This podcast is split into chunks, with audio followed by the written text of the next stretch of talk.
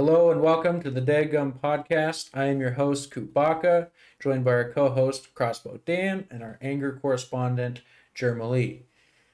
We got three segments again today. We got our hot take, of course, which we always start out with. The mid-segment is going to actually be me being interviewed by Dan and Jeremy. And then our final segment is going to be ranking our top 10 comic book villains in really any media, some movies, TV shows, video games, outside of the books. So, Jeremy, why don't you run away with our hot take here? All right. My hot take for this week is I believe Aldrich Killian, Iron Man 3 villain, is the better of the three solo Iron Man villains.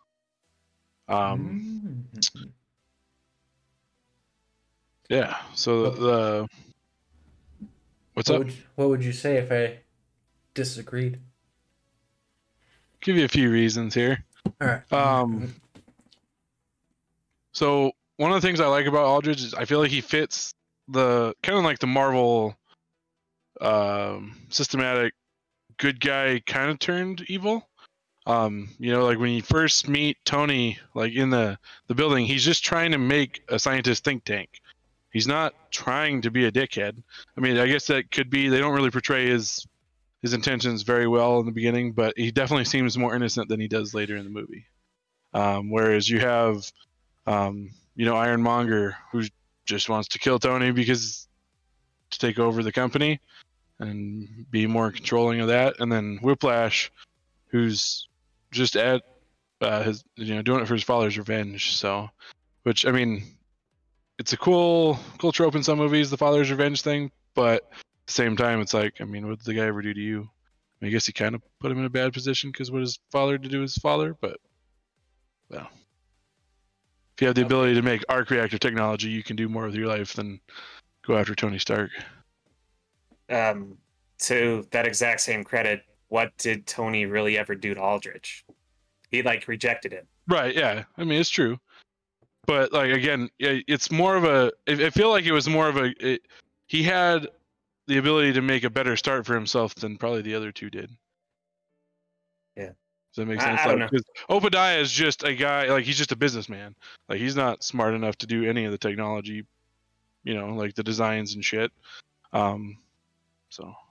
Well, those motivations make more sense to me. I mean, Jebediah wants to be rich. Obadiah. He wants to take over Tony's business. His motivation makes sense to me.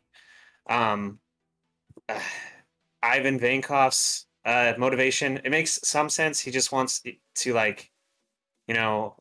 it is a trope, so it's not. Right. It's kind of the same, but the motivation of he just rejected you and now you want to kill him, sort of thing. It's. I will admit that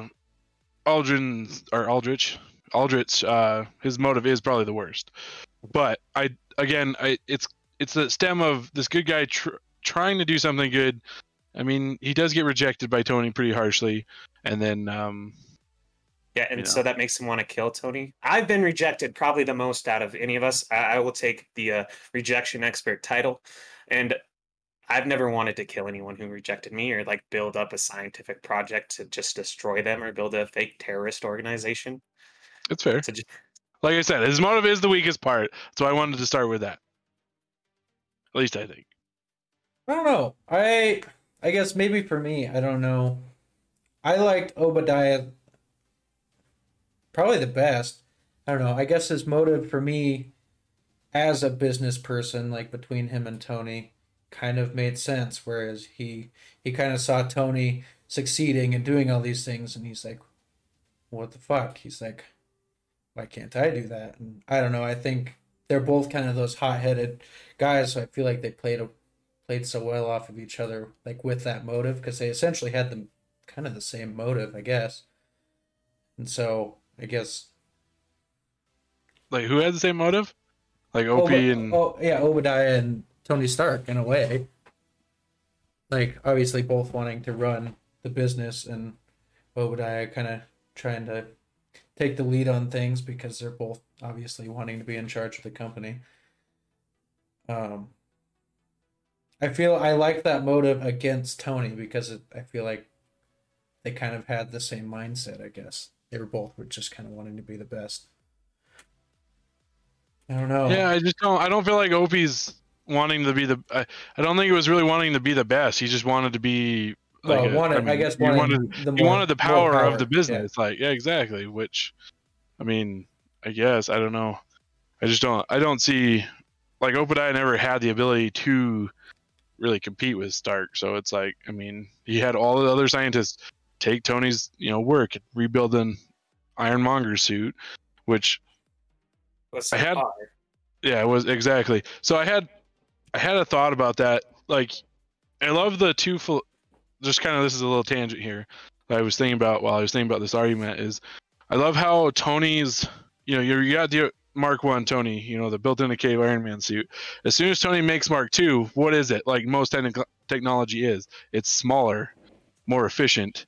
You know, better. Whereas you take Obadiah's technology, just like an old man usually is, and it gets bigger and supposedly more badass when it's less efficient and it doesn't do its job as well.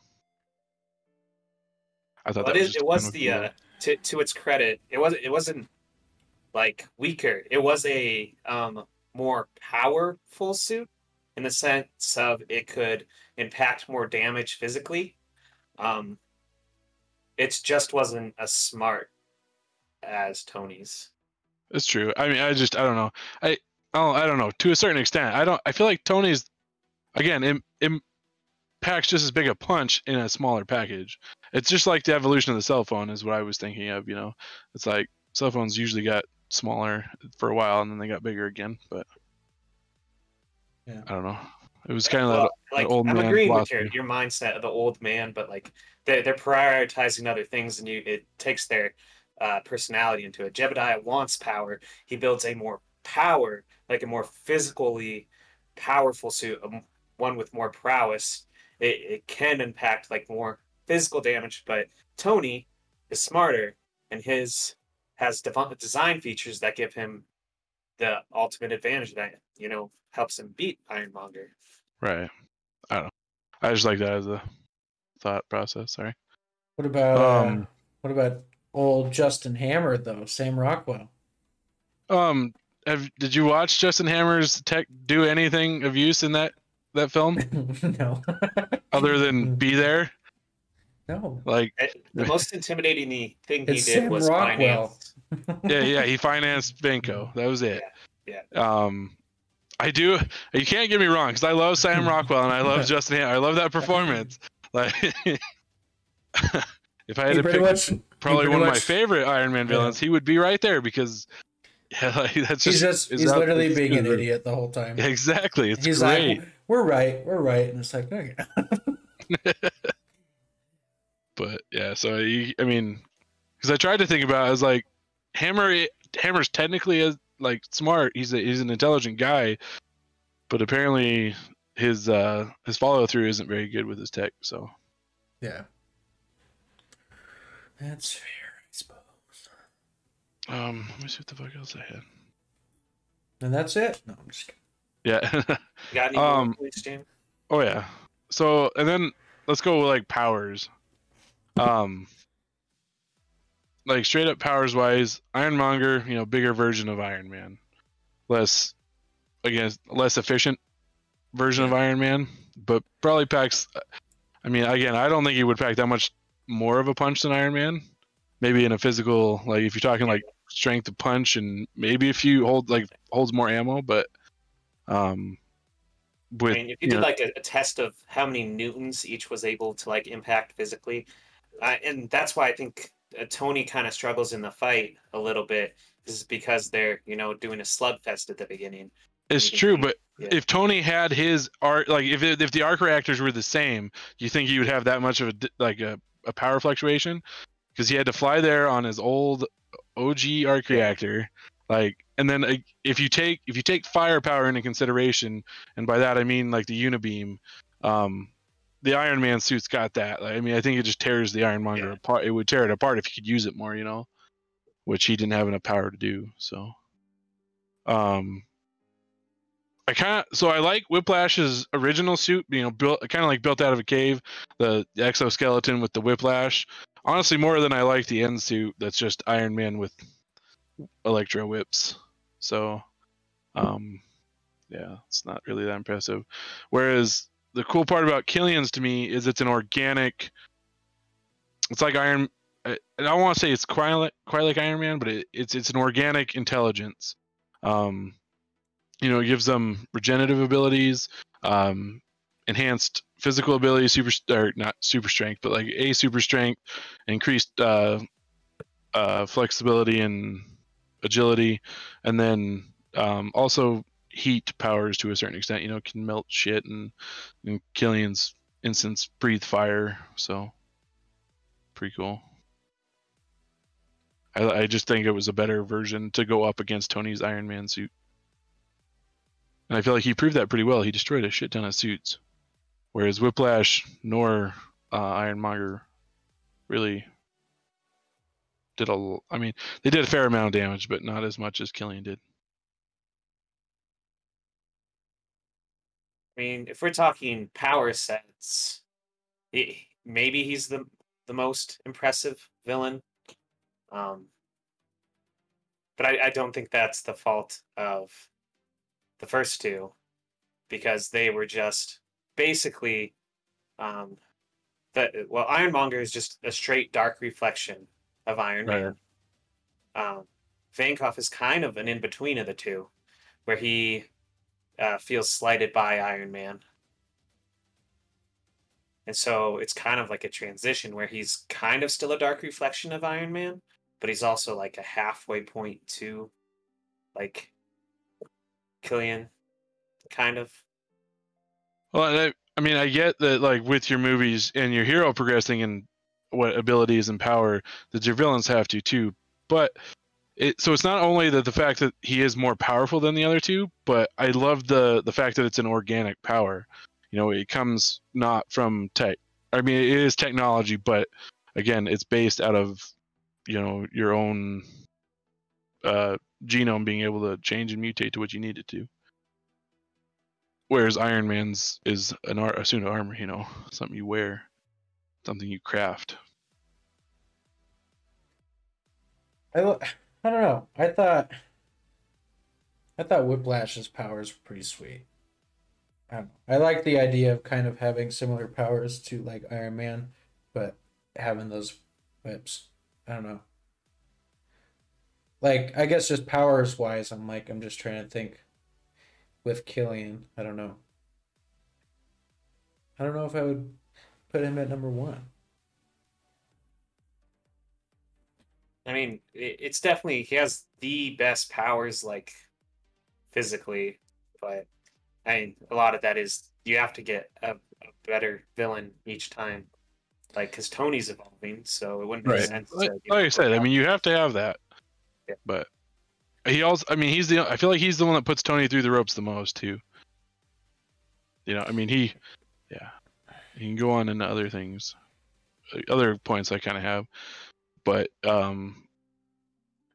whole part, the hard parts I discussed this with is in 2, you also have him dying, you know, of palladium poisoning, which I don't know. It was a real, you know, kick in the nuts for him. So. But I feel like if you put him in a fucking battle royale of Ironmonger versus Whiplash versus Killian, Killian's coming out every time. It just melts through the suits. I don't think the other two are smart enough to figure out what the fuck to do. Maybe Whiplash, I don't know. But Obadiah sure as hell isn't. Nice. Especially, again, Killian can just regenerate. He's the only one that could technically still be alive. Yeah, I guess, Jeremy. I don't want to agree with your point, but it's fine. I agree with the point. I just don't think that the best powers make him the best villain. I don't know. Sometimes, except it works in other instances. Like, I mean, Thanos is a badass, and pretty much everyone thinks he's one of the better Marvel villains, correct? I wouldn't say he's the best, though. But one that I would say is the best has less powers than everybody else. I would say, I mean, not to go on a fucking tangent with Thanos, but yeah, I don't know. I think he's one of the better ones because of his motive, for the most part. It's true. I mean, his powers are fucking sweet as fuck. But yeah. But is he the best? Personal opinion here: Killmonger's the best Marvel villain. That's true, but you can't tell me he's not in consideration for the best. He is. He's top three, like top very minimum. Killmonger's a good villain, but it's like I'm putting Loki at 2, so I don't know. I feel like we didn't get enough Killmonger for me to be. I know, like, yeah, that's really why good. I'm saying he's the best. I wish we had more Killmonger. I think we got too much of like Claw. I don't know. I'd take more Claw just because I love Andy Serkis. I mean, I do too, but I'd rather have Killmonger like fill up that time. True. Anyway, we're not gonna fucking. Yeah, we're gonna derail if we keep going. I don't know. The thing about good power though is it pushes Tony to more of a limit. I mean, how many suits did he have to destroy? Like how many different things did he have to deal with Killian doing this? Like, you know, like where? Huh? I don't see like the biggest arc for me in Iron Man 3 isn't Tony versus Killian. It's Tony learning like. That learning that, you know, the suit isn't what makes him special. Like, right. He goes in there and he just crafts stuff and he's like, hey, this is what I can do. It's not the suits that are making me special. It's my mind. And like, you see that in basically, I love Tony's arc in Iron Man 3. I think it's a good movie because of Tony's growth arc is the best out of any of the movies he's in, including the Avengers and all of, like, Civil War. I think his growth arc in Iron Man 3 is his best arc, but I think that it's a good movie in spite of the villains of it, not because of them. I don't know. See, okay, let's segue into my next thing. Is I enjoy Killian's plan as a whole more than I enjoy others. I did like the fact that Obadiah is sneaky and just tries to have him killed, and that it kind of backfires on him. But that's his own fault for leaving it to someone else to do his job. Whiplash, it was kind of random for him just to show up and destroy a race. As a time to come out and show, hey, I am the world, and let me attack Tony Stark. You know, like, what if Tony hadn't decided to go to Monaco? Like, what do you do then? For me, that the plan was just kind of circumstance. You know, it could have been better, whatever. But I like Killian's idea of taking, you know, this terrorist act and trying to get it to where you can basically, you know, he's trying to manipulate the U.S. government and take control by taking out the president, having his lackey, the VP, go into office, and then get the extremist program into the military. I like that's kind of his. I like that that's his motive. And then again, he just part of it. I mean, you know, along the way, Tony calls him out, and he's like, "Well, fuck it, let's go after Tony too." And he puts him in what his lowest point of the movies, other than Infinity War. Like, again, he's without his suit. He thinks he's lost. He's still stressed out about New York from Avengers. And then I like you said, I love that rise up from him and that growth from Tony to realize, hey, you know, or, you know, you see him do all this stuff without his suit. I love the mansion infiltration scene, you know, like you were talking. I mean, he builds his own little weapons. It's really fun. It's a cool little couple scenes that I really enjoy. You don't get that without him creating the Mandarin and having the Mandarin blow up his Malibu beach house with a bunch of helicopters and missiles. So, well, to that point, he created a fake Mandarin, and that pissed me off a little bit because I want to see the real Mandarin. And I agree. I'm not saying I wouldn't have been happy, if not maybe happier, with the Mandarin, but I enjoyed the fake out Mandarin so much because it's like, instead of, you know, leaning into what everyone wanted, it's like, well, let's just fake this and then have fun with it. And then I love Ben Kingsley as this fake ass actor Mandarin guy. It was fun. I liked the twist, but my knee-jerk reaction gave me a bad taste in my mouth. It's like, dang it! It's like, but so does that mean we're not going to actually get the Mandarin now? I don't know. I feel like he's probably, I mean, the Mandarin is probably his biggest villain, right? I mean, right. Like, comics book wise, definitely. But I mean, that was my problem. Is like, if you do a twist and you're like, "Hey, this is the villain," and then you're like, "Oh no, this is the villain," and it's a worse villain. It sucks. If you do it in reverse, I think it's fine. But where it's like, oh, mastermind, that's why Thanos worked, because it's like, here's the villain, oh, but he's being controlled by Thanos. So you're like, ah, that's the twist. But where this one, it just didn't feel right, because you're like, wait, so he fakes being a worse guy than he is to intimidate people? It doesn't make any sense. I mean, it was like, I feel like it was maybe like smart, like it was good deception, but yeah. It kind of just made me sad, but from a, I guess from a character standpoint, maybe I feel like,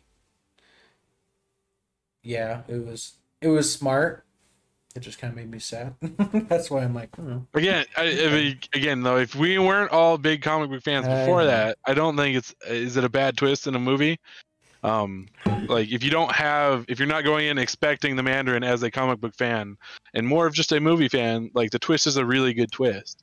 Like you have this terrorist that's been, and especially if you look at the movie, cause he's brought up all movie, you know, he talks to Rhodey about him.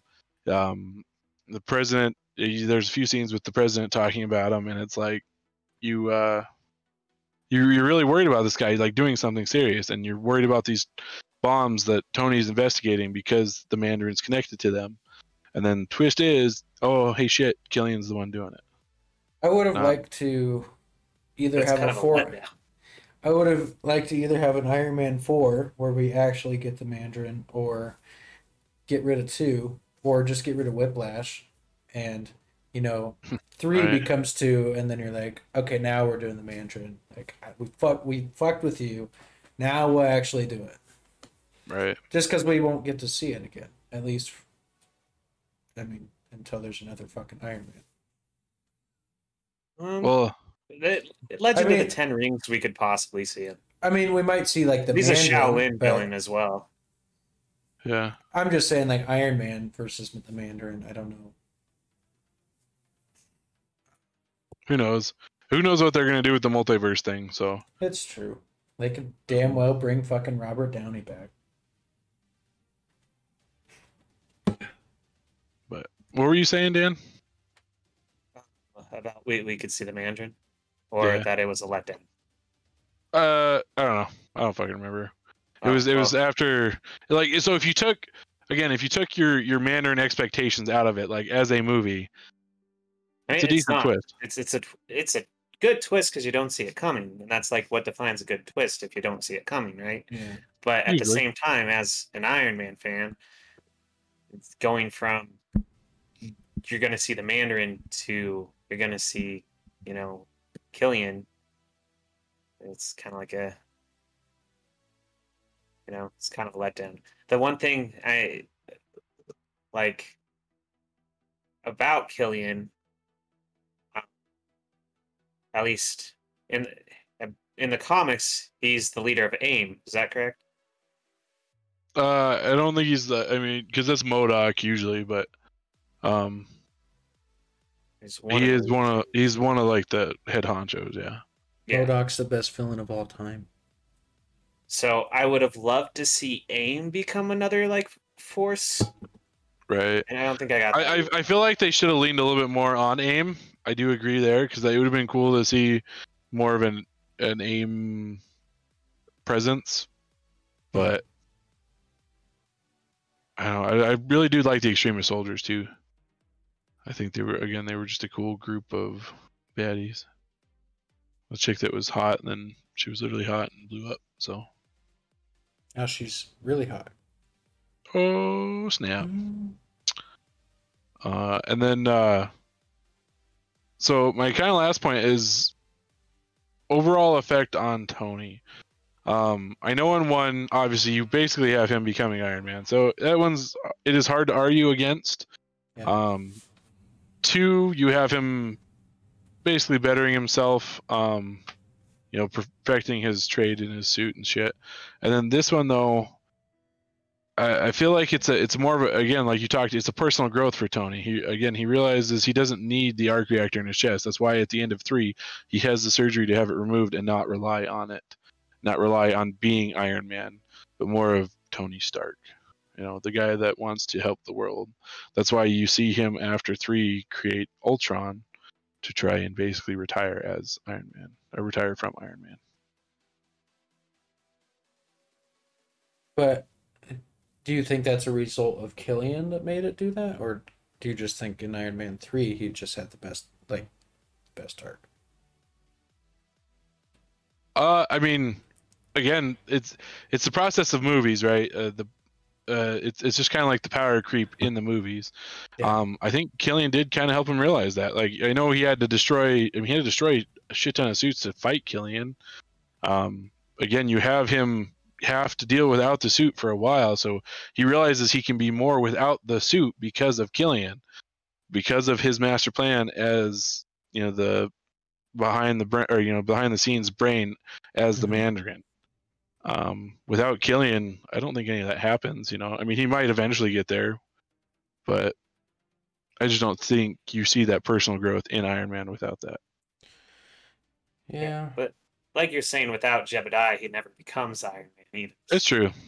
Well, again, it's hard to argue with the first one because it's the creation of Iron Man. Well, and then it's like Obadiah was, I mean, they were like good, they're pretty good friends. I mean, before he started, I mean, pretty much becoming in charge of Stark Industries. Like, I mean, yeah, so Tony. That's what you're told though. Like, you don't see that. I guess. Is that from what I would partake, or like what I portray in the movie is Obadiah was probably just jealous the entire time. Like, why else would you have this guy killed? Like, you're just jealous of this kid that come up and is taking over or being better at you than running the company. But weren't they kind of like friends though? Like at the beginning? I mean, again, just because you're portrayed as friends doesn't mean you are friends. I fake customer service all the time. I guess. It's not that hard. You'll fake anything if you want it that bad now.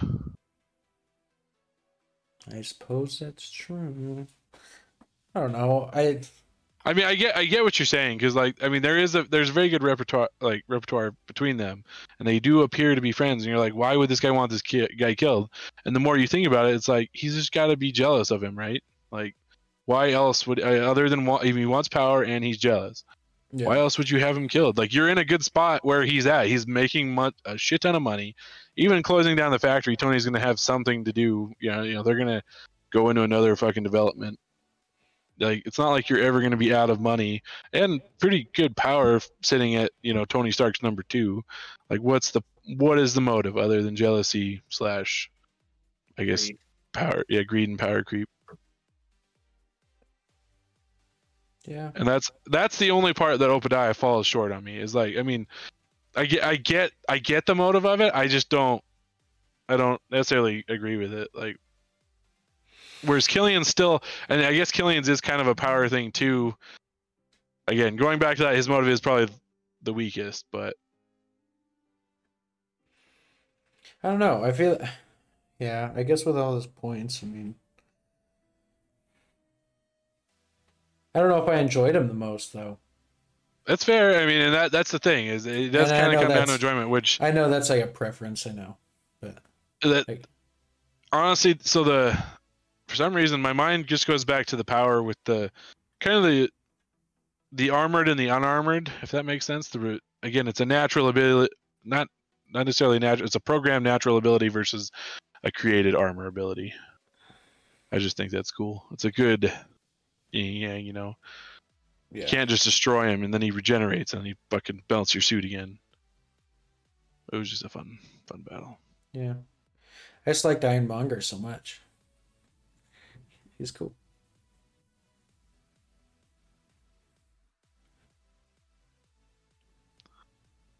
He's all right. I think that fight was a little short.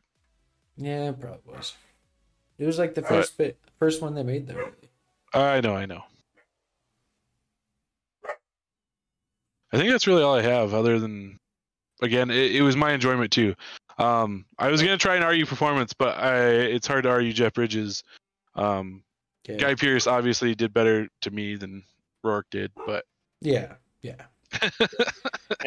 See, I think where me and Cooper are is like it's Ironmonger is probably the best of the three for us. Again, like, that's what I'm getting. So, and, yeah, Jeff Bridges. Me coming up with this hot take, I was almost gonna try and defend the whole Iron Man 3 is the best, but I couldn't do that because I can't. You can't not put Iron Man 1 above it, like as a movie. Yeah. Iron Man 1 was the best Iron Man movie.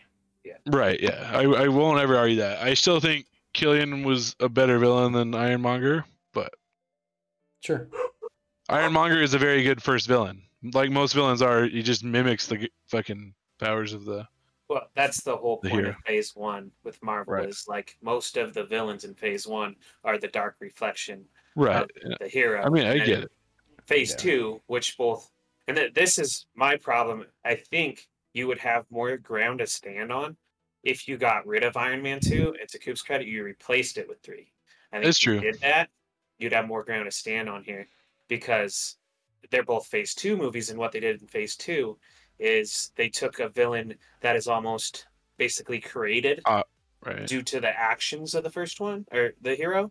So you get, Whiplash and Killian both are out for revenge against Tony. And then, like, there's a couple other villains. Ultron being another big one, obviously. Right. And then Phase 3 is... I forget what the villains all kind of have in common. But they kind of go like that if you look at it. Right. It's true.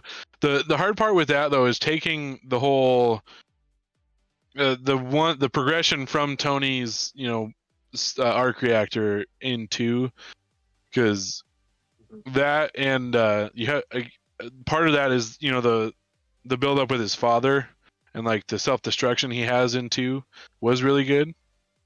So it would be hard to want that removed, because that, especially that self-destruction he had was very reminiscent of his alcoholism in the comics, at least from my point of view. So it was cool to see that. Yeah, it's just I think 2 and 3 are too similar because the villains are too similar. I kind of get what you're saying though, yeah. In motivation, and it's like. They're both really kind of the intelligent guy who's like, oh, I might be able to go, mind v mind against Tony Stark. And Tony's like, no. Yeah. That's fair. Like I said, it was just, it's a fun, and it's my opinion on that one. I just, like I said, I think a lot of it comes back, it just stems, I really like that the opposites on powers. Again, I like Killian's. So the thing about Killian's thing too is that Extremis wasn't even really his idea. He just adopted it in his think tank. So it was, I don't know. So it was another weak point for me, but I remembered what all the villains in Phase 3 have in common. What? It's the Phase 3 is all about idea versus idea, and that's why it starts with Civil War and like ends with Thanos. Like I will, and that's why all the villains in Phase 3 are kind of sympathetic because they're like. Oh, it makes sense that he would want to do this because you sympathize with him. Even not Dormammu, which is Phase 3, but the guy he corrupts, you kind of get it because the Ancient One was hiding powers. So that's what Phase 3 is it's idea versus idea. And if you say Civil War is a Iron Man movie. You could say it's definitely a Captain America movie, though. Well, I wasn't gonna, but Captain America: Civil War is not an Iron Man movie. Yeah, I know. So otherwise, I would have probably argued that all day long. And I mean, except you guys wouldn't have I don't think you guys would have disagreed either. So it wouldn't have been much of a hot take. Yeah. Would have been more of a cold take. Mm-hmm. That's all right. One of the days we'll do cold takes. Just do leftovers. Yeah. Well, I don't know. You had some good points. I mean, I guess I understand why, but I think in the end for me, I don't know. Again, I knew I wasn't going to change your guys' favorite Iron Man villain, but that's fair. I never knew I wouldn't. I always knew I wouldn't. Sorry. I think it's just because I wanted more of the Mandarin, and now we're not going to get it. I mean, and I feel like that's where a lot of the problems stems. Right. But I'm like, it was built up really well. You didn't get it where you wanted it, which was versus Iron Man. Yeah, I was like, ooh, that twist was cool, but it's like, well, now it's not really going to go anywhere. I get my it's a little bit, but not to be Iron Man. So the one thing that did you guys see they did that little short movie about how Ben Kingsley is apparently the Mandarin in disguise as this actor, disguised himself as the Mandarin, but took control of it. I don't know. It was a little short movie they released to try and like retcon that because people were so pissed. No, I didn't. Yeah. I do have one more thing to say about just a problem with Killian. The movie always kind of sets up like Maya Hansen to be the villain. So it kind of like it, which would be fine as a twist if there were one twist. Then you get like this weird double twist thing, and you're like, why'd you throw that second one in there? Right. And I actually know why. It's because the writers actually wrote Maya Hansen to be the main villain at the beginning, but then the producers, or like the head producer, said, no, I want it to be this guy. Killian. Yeah. See, and I honestly probably would have liked it even more if it was Maya, honestly. That is my other problem with it. I feel like if they would have just had it Maya, I think it would be better.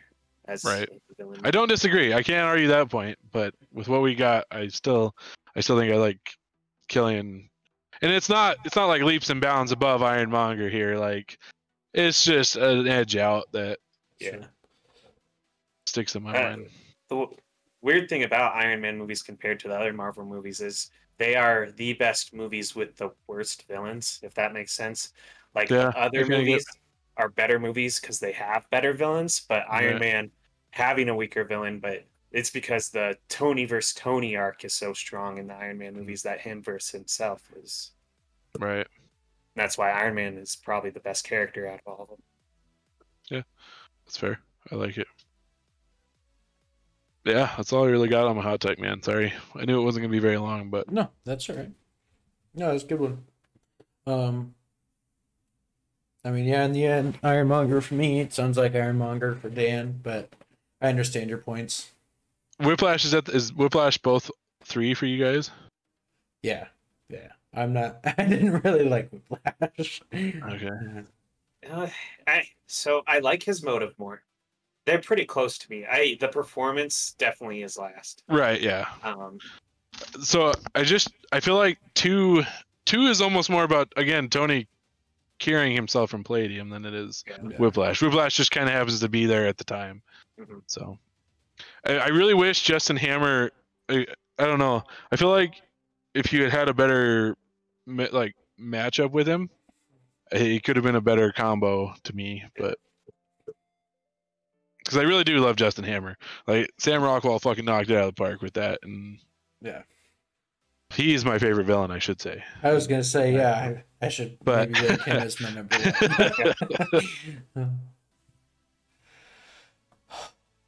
Well, if that concludes that, I guess we can just jump right over into the interview portion. Again, it's gonna be me being interviewed this time by you two. So let's jump into that right after this transition. Thank you for listening to the Dadgum Podcast. There are new episodes available every Monday on YouTube, Google Podcasts, Spotify, Breaker, Pocket Cast, Radio Public, and Anchor. More platforms will become available soon. Stay tuned as we move on to our next segment of the episode. Enjoy! All right, welcome to the interview segment of the podcast. Today, I'm going to be getting interviewed by our co-host Dan and our anger correspondent Jermalee.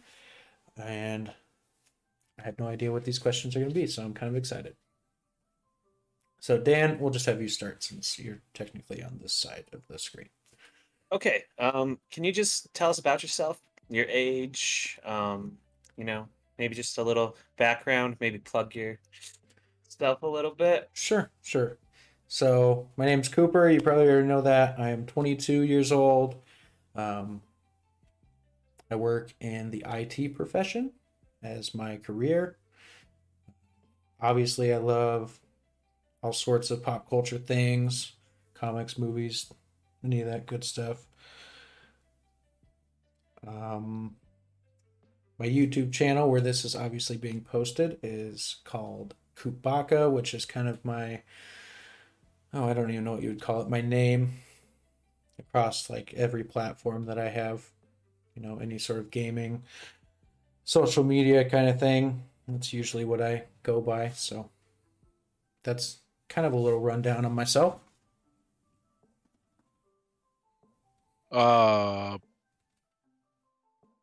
If you were put in the Star Wars universe, would you be a rebel or part of the Galactic Empire?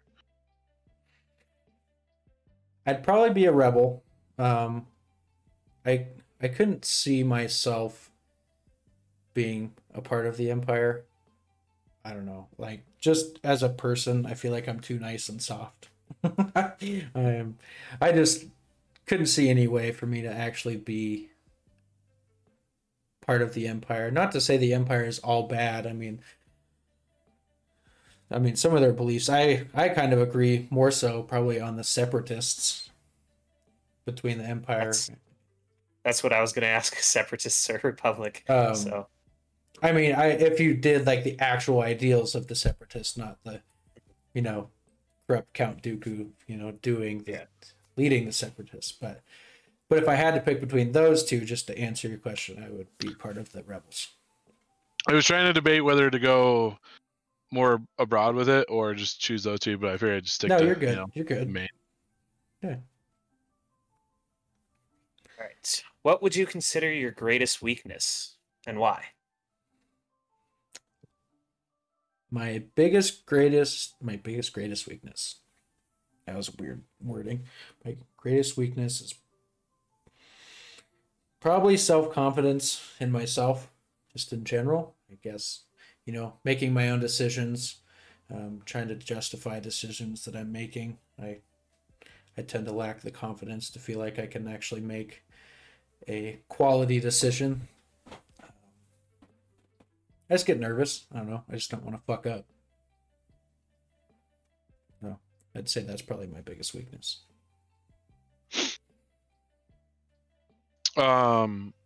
If you got to choose to live in a universe like My Hero Academia where you had like a quirk or superpower or any other world, you know, again, a Star Wars style universe, being able to traverse the galaxies or whatever, Matrix style, which one would you choose? And why, of course. Yeah. I don't know. I feel like I'd probably want to live. My knee-jerk reaction was the DC universe, but that's only because I like the DC universe. I don't think actually living, the quality of living in the DC universe would be very good. I would say probably Star Wars because I feel like it's probably the most vast, and I feel like it's probably the more traditional to kind of real life. I mean, I kind of like real life, but like if I had to live in a fantasy setting, you know, the idea of, you know, your armies being stormtroopers, it's pretty similar just to like soldiers. Jedi would be pretty fucking sweet. The Force existing in the universe would be pretty sweet, but it's not too crazy to me. But I feel like you could have a lightsaber. Yeah, I just wouldn't be in it. I just wouldn't be important. I just make sure I was not on anybody's list. I'd just be a farm boy. Fair. No, yeah, I just probably choose a cozy life. Okay, take me back to when you were 10 years old. What did you want to be when you grew up?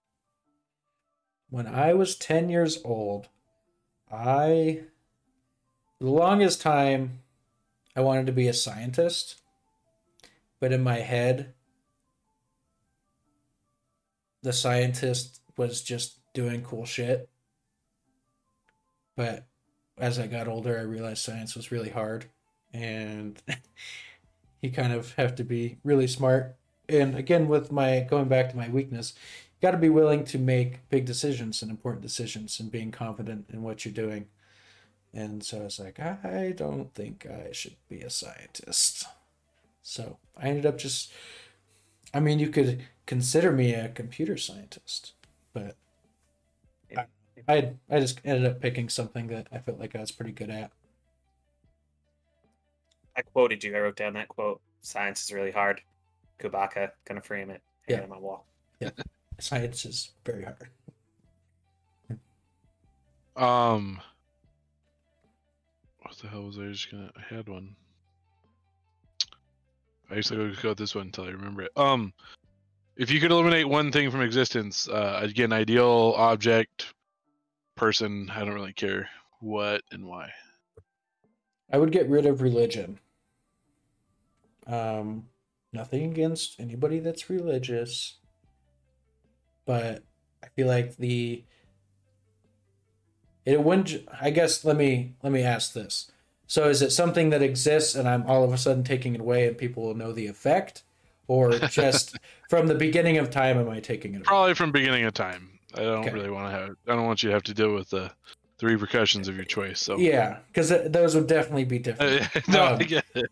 Beginning of time, if the idea of religion just didn't exist, there'd be so much less wars, you know. I feel like just so many global issues that we deal with would probably not be as big of an issue if religion didn't exist. Right. There would be a lot less art, though. That is it's like true. One good thing. There's a lot of good artistic works that come out of that. But yeah. Okay. Yeah. Let's see here. Are you an American badass? I'm such an American badass. I get pussy whenever I want. Call Ashley. Can you explain what that is from? So I won't give a direct reference, but I once had a YouTube channel when I was younger, like late elementary school into junior high school. I thought I was really good at making videos, and so I did funny videos with my friends, and I made a video called American Badass, and if you can find that, kudos to you, but there's some pretty quotable moments, and that's probably the most quotable moment in that video. Very good video. Mm-hmm. I should re-upload it to this channel.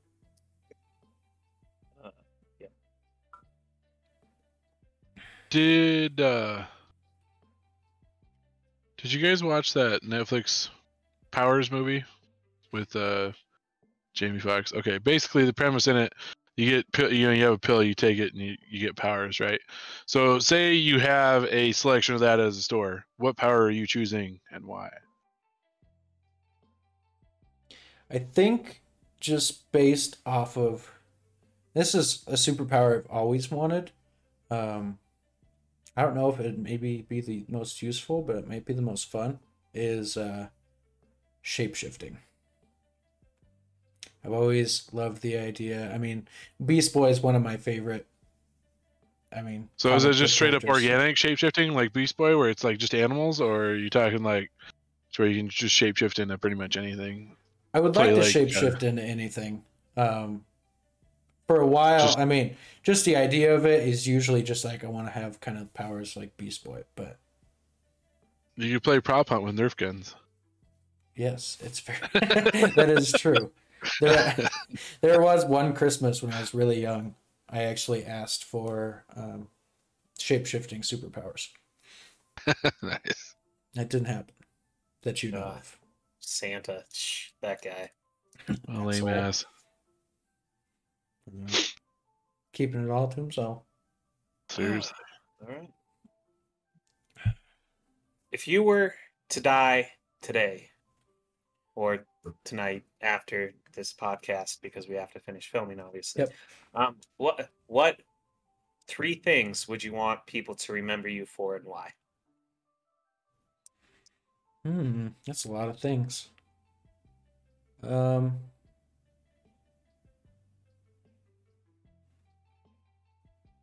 I don't know. I feel like, for the most part, I'm a pretty good person, I feel like. I would like to be maybe considered as like a role model to people. I feel like I try to set good examples. That's probably the biggest one. I don't know. I haven't done a lot of good things, big things, important things. So it's hard to think of. Being a good brother, I feel like I've been a pretty good brother for most of my life, and I guess just caring for others, probably. Just caring for the fellow man and fellow creature. Those would probably be my three. Look at Dan with all these serious questions. What the hell? I know, he's usually just like, what's your favorite hot sauce? The ass hat, yeah. Speaking of that, we got a little more extensive than I did with Dan. Yeah. Favorite Pokemon and Pokemon game? I know you haven't played them all, but... Yeah, of the ones that I've played, Platinum was my favorite. And my favorite Pokemon... That's tough. I really liked Mudkip, like the whole evolution of him. And I also always really liked Rhyhorn. Obviously the whole evolution of him too. I probably couldn't name the specific evolution, but Rhyhorn, yeah. Rhinos have always been my favorite animal, so when I was young, I was like, ooh, yeah. But Mudkip, probably as a starter Pokemon, he was definitely my favorite. Did you see his Swellboy Mega Evolution ever? I think I did when we were playing that Pokemon tabletop. Oh, okay. I think I was going through a big list of them. I think I saw it. Super Evolutions are kind of cool. Yeah. Mega Evolutions. Mega Evolutions. Sorry. Good, right. Shows you how much Yeah, I know. I did pay attention when I was a kid, I promise. That's fair. Okay. Do you have any skills or talents that most people don't know about? Well, I feel like this is kind of just a recent thing again, but I feel like I'm pretty good with video editing for the most part. I mean, I just kind of started doing it again, but I feel like I've always kind of had a little bit of a knack for it. Still pretty fucking rusty on it, but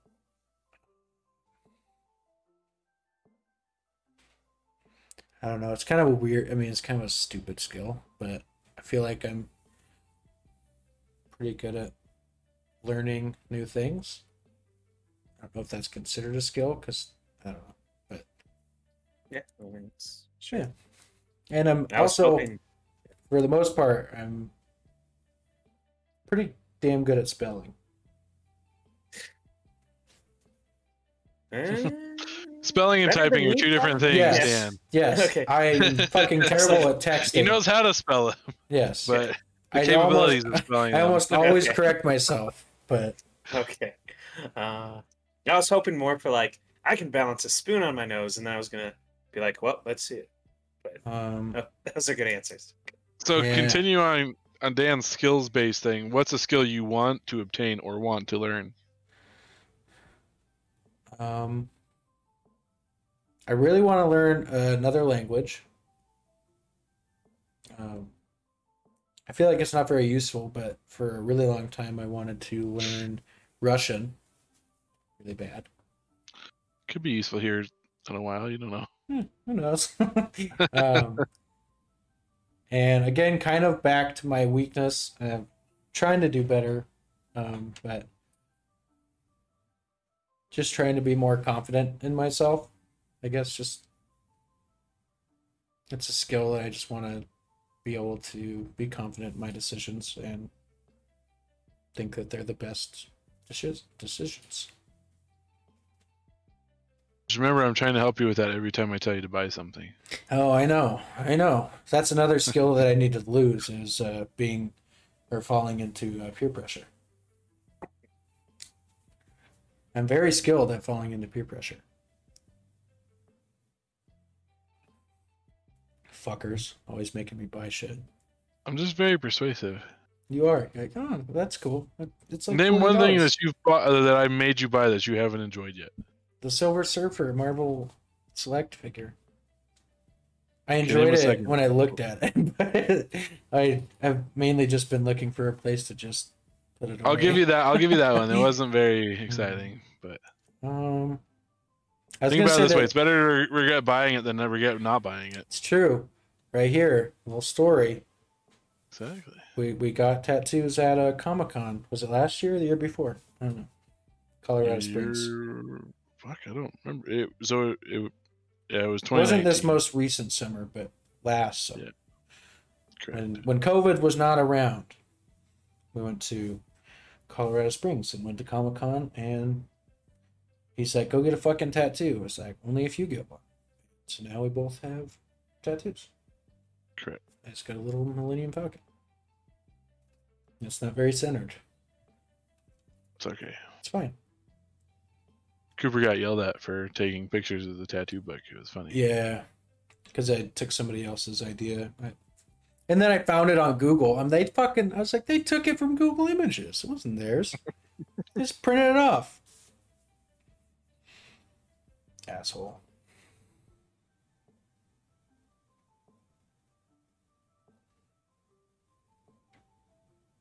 All right.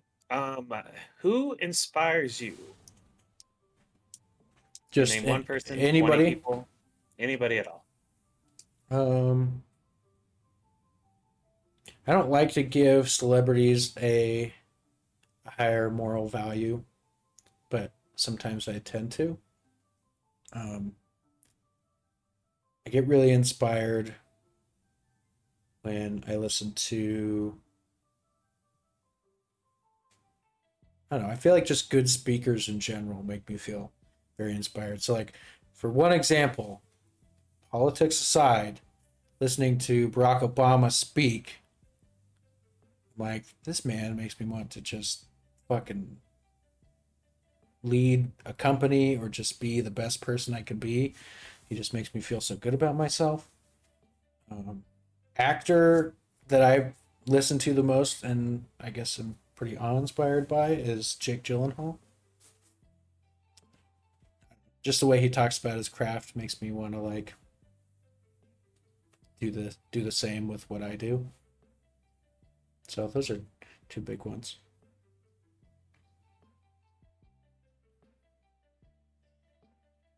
They're good ones though. Yeah. How about if you could own anything in the world, what would it be? Like any one thing, just get possession of it. Even if it doesn't exist? Sure. All right, give me one of each. One that you would say doesn't exist, and one that you really want that does exist.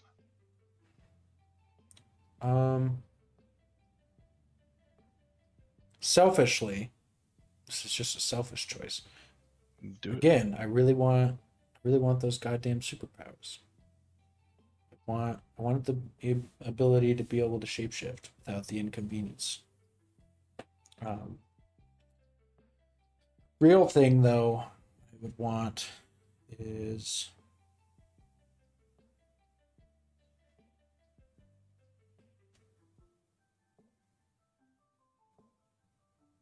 I don't know. Probably to just be like happy, I guess, every day, positive all the time. I feel like, of course, one day I want a family, and I feel like that's a goal that I strive for. You know, I'm hoping for that, and I'm hoping that brings happiness to me every day. Hope to have kids. I feel like that's not like an unrealistic thing to ask for, but And that's one thing that I really want.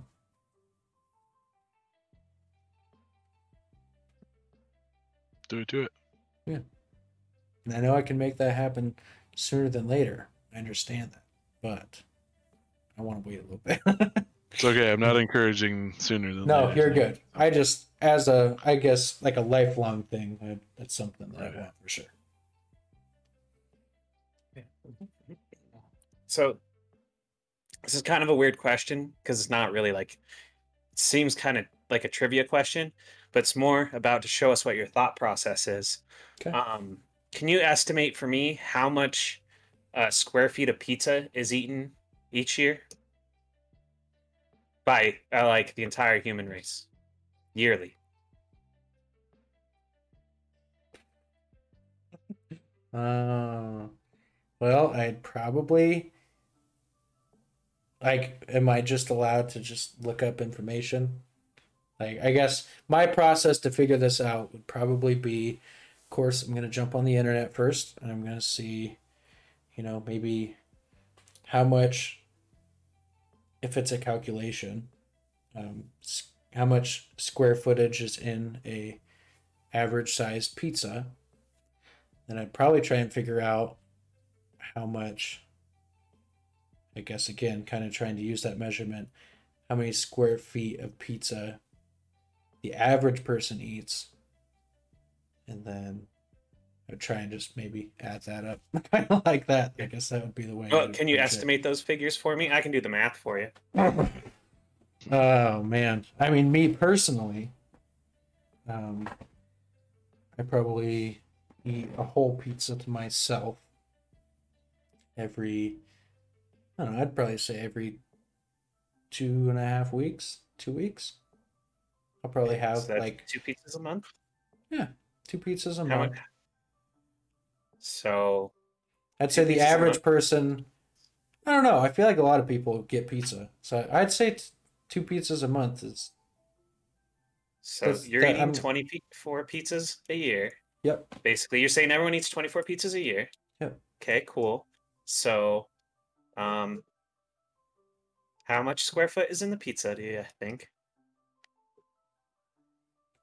I don't know. 2 square feet. Okay. And then you just times that by the population of the world. Uh-huh. Which is 12. Very close. Yep. Just our viewers. Mm-hmm. Yep. You're the only ones that matter. All the 3 people out there. Which is just us 3. There are 7.594 billion people in the world. Do you think they all eat pizza? Yeah. I'd say so. Even if they don't all eat pizza, I feel like the people that eat more pizza justify the average of Cooper's pizza a year. Okay. So basically you're saying there are 364 billion square feet of pizza eaten each year. It's way too much, by the way. It is a lot less than that. Nice. Pizza is only popular in America. They did their math wrong. Or wrong. No, pizza's really only popular in America. What about Italy? Surprisingly, pizza is like an American thing. Yeah. It's not that. Well, we eat a lot. There are other parts of the world that eat it, but obviously Pizza Hut is... Well, how off am I? But, about almost 300 billion. It's only 2.4 billion square feet of pizza are eaten. They did their math wrong. It's a little bit more than that, I think. Well, that's just an estimate. Mm-hmm. It's probably closer to 3 billion, but it's still way out. Sure. But I like your process. I like the thought process. So that's what we were looking for here. It was very mathematical process. Yeah. Like, I think he just didn't, once you get to that, you don't take the cultural effect, you know? Yeah. You're not considering all parts of the equation. You're just considering the basic equation itself. So it was I liked it. I didn't think about the culture either, really. I mean, that's what I did start thinking about, like India, like some parts of India. It's like these guys don't have pizza, but I also figure there's a lot of fat asses like me out there that eat a lot more pizza a year or so. Yeah. Of course, 300 billion more square feet's a lot to make up. So. Yeah. We got a lot of big people in America, though, so I don't know. Motherfucker. How about... Let's try and do three more questions each. Sure. If you could live anywhere that you wanted to live that wasn't here, for instance, if where would you go? In the whole world? Sure. I'd say universe, but I don't know. I mean, you'd have to be have the ability to colonize Mars or something. So yeah, I don't know if I'd want to live there until it's at least up and running. Well, you gotta be the first one, Coop. You gotta eat your own poop. Yuck! My dog already does that. Not my poop. But let me clarify. I've got dogs and I've got babies, so. Yeah.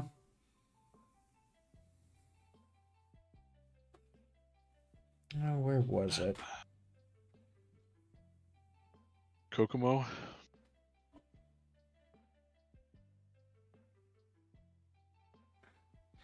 I don't know. I always kind of wanted to live like over near like England, like Wales. Okay. And, like that. I guess that area. I don't know if I could pick like a specific country. Obviously, I've never been, so it's hard to say. But there's a lot of countries I'd really like to visit, though. Yep.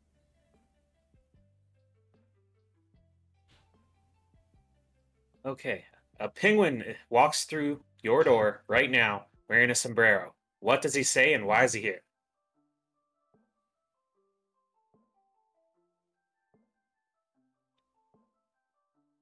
Who's got more tequila?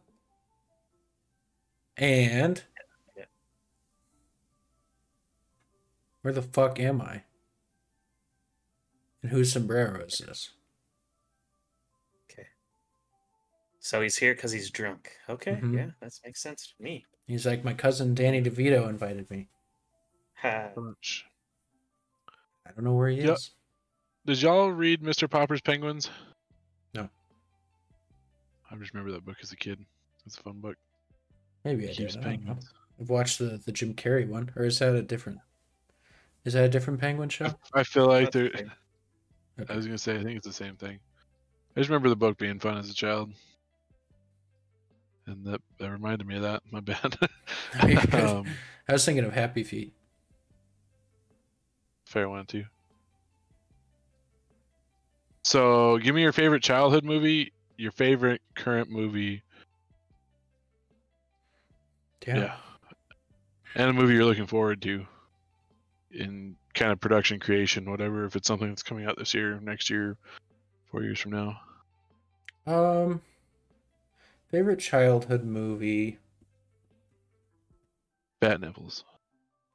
No, it wasn't a Batman movie. I don't even know if it would have been a superhero movie.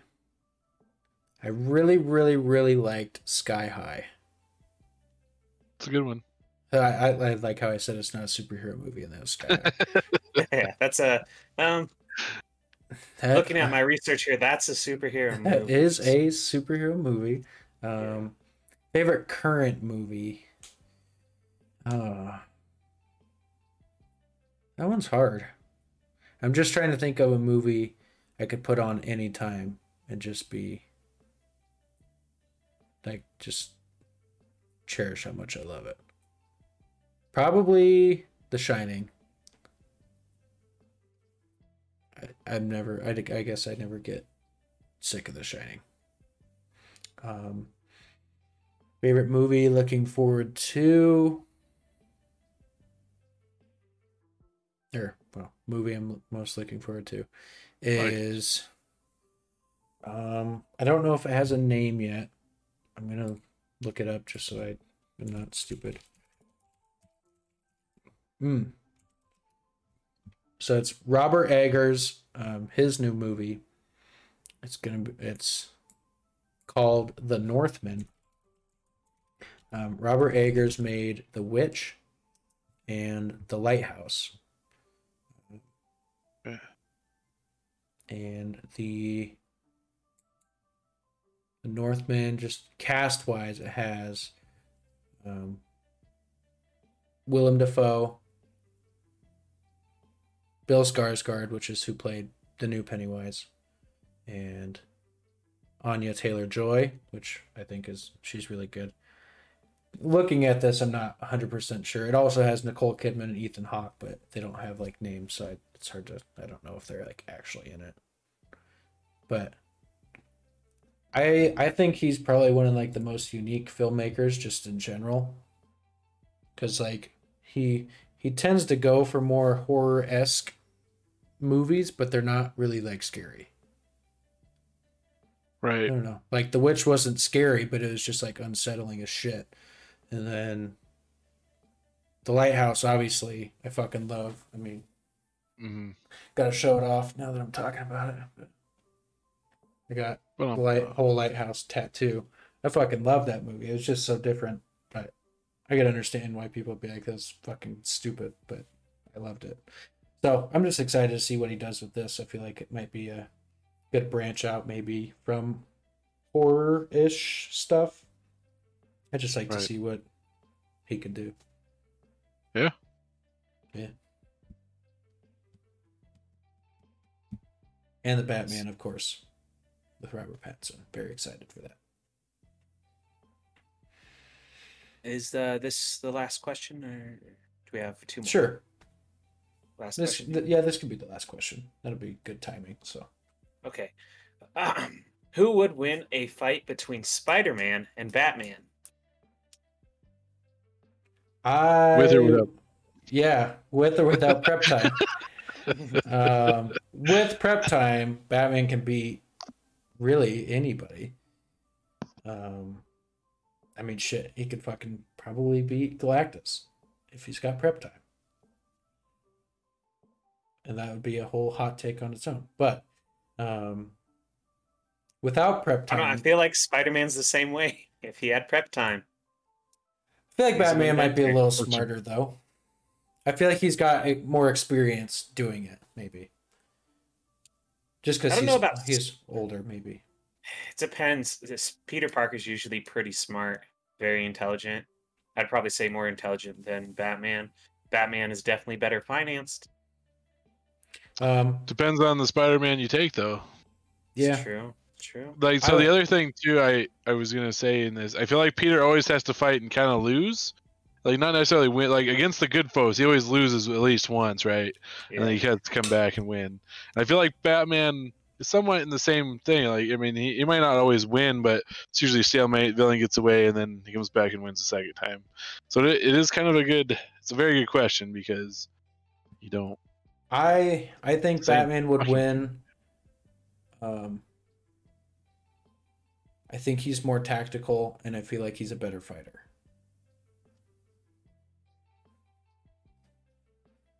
I knew you were going to answer that, but we're not going to just spend time debating. No, you're good. You're good. That's a good discussion point. But yeah, personally, I think Batman would win. All right, we can wrap that. That could be our last question there.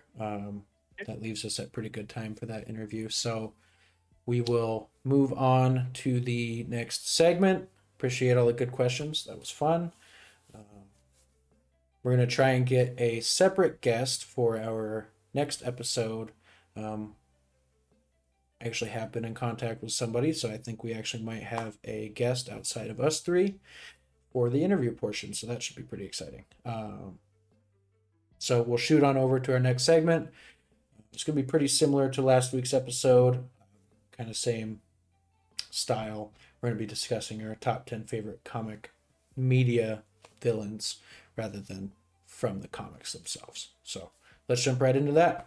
Thank you for listening to the Dadgum Podcast. There are new episodes available every Monday on YouTube, Google Podcasts, Spotify, Breaker, Pocket Cast, Radio Public, and Anchor.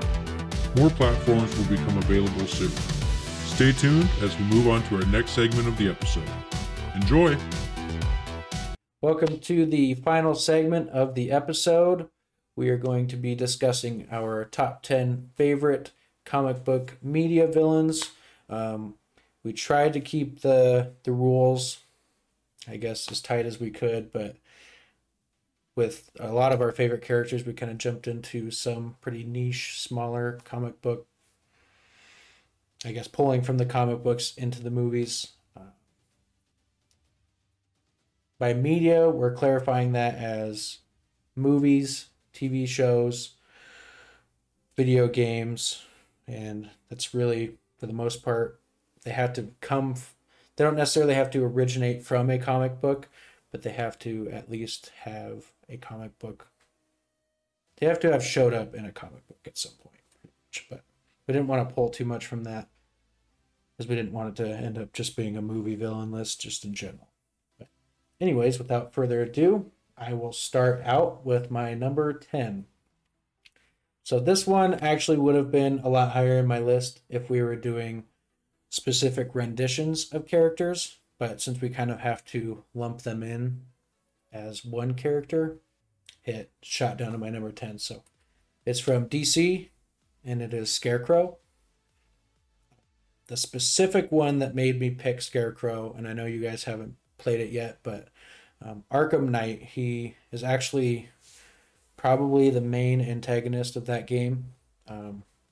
He's fucking creepy as hell. His voice is acting is just fucking phenomenal, and I just think he's completely menacing, and he's pretty much willing to kill the whole town of Gotham if Batman doesn't give himself up to essentially everybody.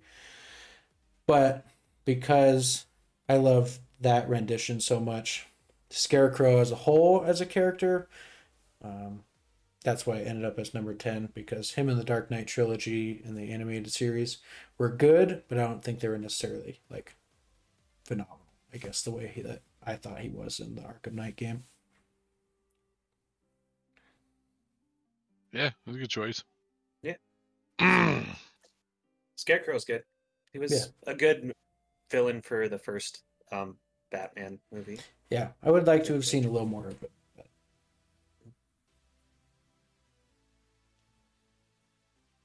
All right. Oh, yeah. I guess if you don't have much. Sorry. No, you're good. I know you kind of already said something. I didn't have much to say about Scarecrow. It's just like. Yeah, I figured it was kind of like a good opinion. You guys probably liked him, so. Yeah. So my number 10 actually originated in Archie Comics. Is currently a villain for the Sabrina's Chilling Adventures show on Netflix. And it's Lilith, also known as Miss Satan, also known as the mother of demons. Damn. So, I don't know if you guys have seen Chilling Adventures of Sabrina, but it is great. Okay. I was gonna say, it sounds like a really good character, but I haven't watched this. So. Yeah. So the reason I like her is she's just a master manipulator. She manipulates Sabrina to basically help her summon Satan, Lucifer, to the earth. Since you guys haven't seen it, I can't reveal too many spoilers, but she's just a good villain. I don't know if you guys have read many Archie comics. But, no, you know. I was gonna say you could probably go spoiler heavy because it's not something on my watch list that I plan on watching. If I watch to it and I get to it, it's great, but it's up to you. Okay. Well, she just manipulates Sabrina. Sabrina being the daughter of the devil, she has to be like the Antichrist, and so she does these perversions of these holy acts to basically become like super powerful. And, you know, Lilith guides her along the way, but Lilith has her own motivations at the time, too. She's, like, kind of following what Satan is telling her, but she also just wants to take over hell. And so she's an interesting character for sure. I was going to say spoiler warning when I did this, but it was too late. If you were wondering where you're like, what are you doing there? I was going to say spoiler warning. But... I was like, oh no, do we just spoil it for Cooper? Yeah. I would recommend watching it though, if you don't plan to. And Archie comics are fun. Like, isn't that where Riverdale came from? Yes. Okay. So my 10 is super grounded. I really like the, I don't remember what his name is in the comics, but they changed it for the movie Kick-Ass, Frank D'Amico. You know, just basically mobster boss who is going up against this teenage kid and, you know, Big Daddy and Hit Girl and shit. Obviously it's one of the more realistic superhero movies. I mean, because it's super easy to see, and I just like that it's an actual. Yeah, it's a great movie, and I love the acting in it's fantastic. The whole portrayal of the movie is great. I love the way he dies. Yeah. There's just nothing about him as a villain I don't like that it happens in that movie for him. Yeah, I had to include him. Yeah, I mean, I don't have a lot else to say. I fucking love both Kick-Ass movies. I actually kind of forgot about them, but now that you mentioned them, it's like, oh, exactly. Fuck. I thought about doing the kid as the motherfucker, but he wasn't nearly as good as his dad, so... What about, Mother Russia? I think that was the best. Mother Russia was, she was all right, but she was, you know, she's like a mini boss in the level, so it's like... All right, so to number 9. So I feel like I've liked most renditions of this. I feel like it's a pretty well-rounded character, but it's going to be Harley Quinn. Batman the Animated Series, I mean, they're the ones that created her, so obviously watching that unveil was pretty amazing. Her throughout all the Arkham games is... fucking phenomenal. The voice acting it's the same voice actress that played her in the animated series, and then obviously Margot Robbie as Harley Quinn is perfect choice, so that's my number 9.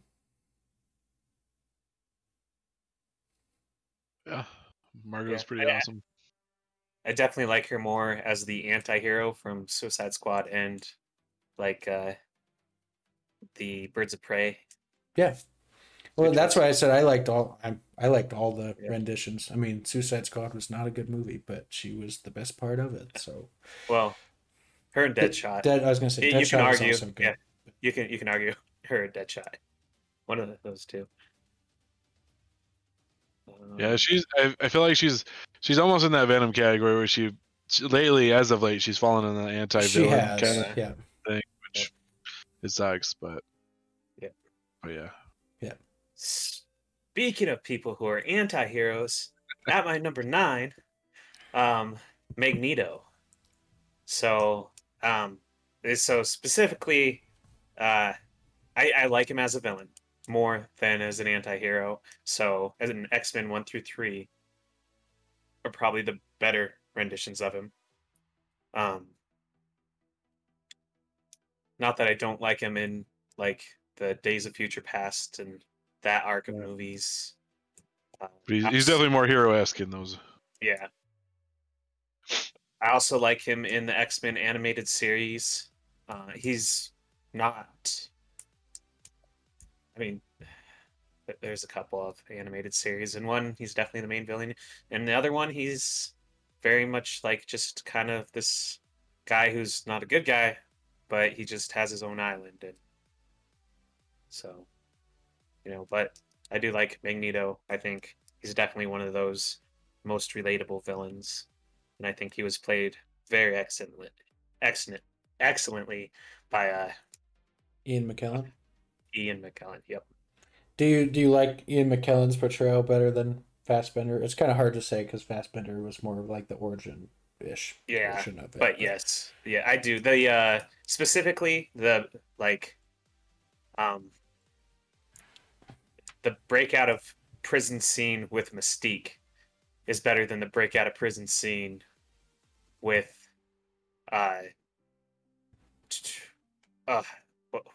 Quicksilver. In my opinion, I mean, very like, cinematically, maybe Quicksilver's looks better, but I just like the whole mystique. Like, hey, you come here, checks him full of iron, and is like, it's just, yeah, I like. It's very good for what they had. Yeah, I like Magneto in all the movies for sure. He was probably, I mean, honestly, like the best part of almost all of them.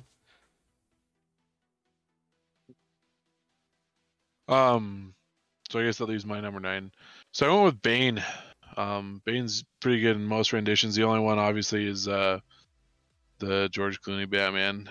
He was just a hired muscle, you know. So he at least looked comic accurate. No. He did look comic accurate, but that was just growling at everything. That, it's pretty bad. It's the worst part of Bane's existence as far as I'm concerned. Other than that, though, he's done great. You know, Dark Knight Rises, animated series. Mm-hmm. So. He's also very good in the Arkham games.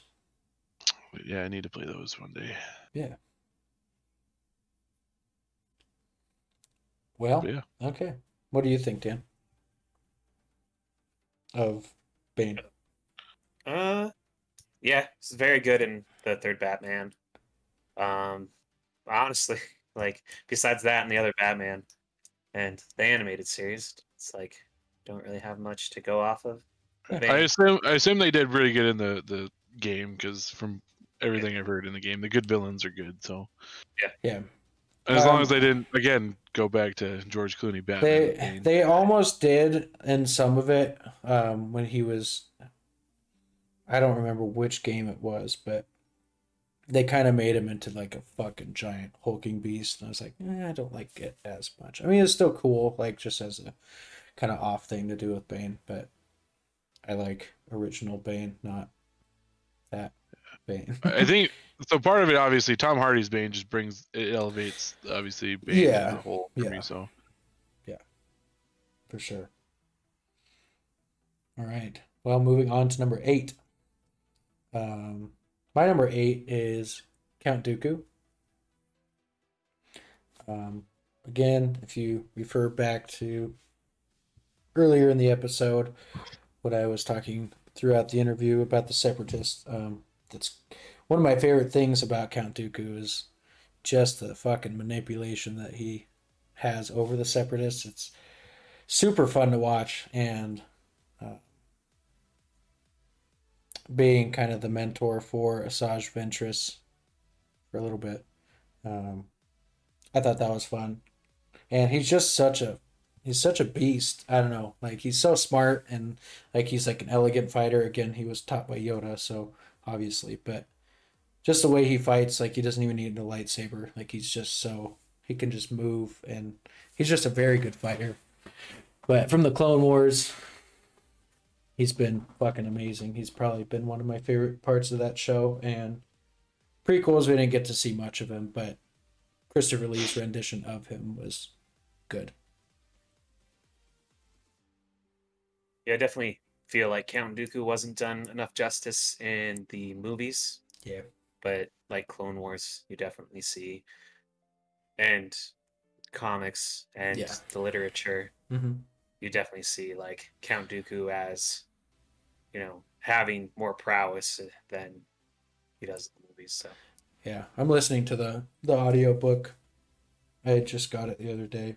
The Dooku, the Lost Jedi, I think, or Jedi Lost, where it's the story of him and Ventress, like his kind of where he originated, and then Ventress's adventures with Dooku as his Padawan, pretty much. Yeah, I've read bits and pieces of that one so far. It's pretty damn good. Yeah, I like the choice. Yeah.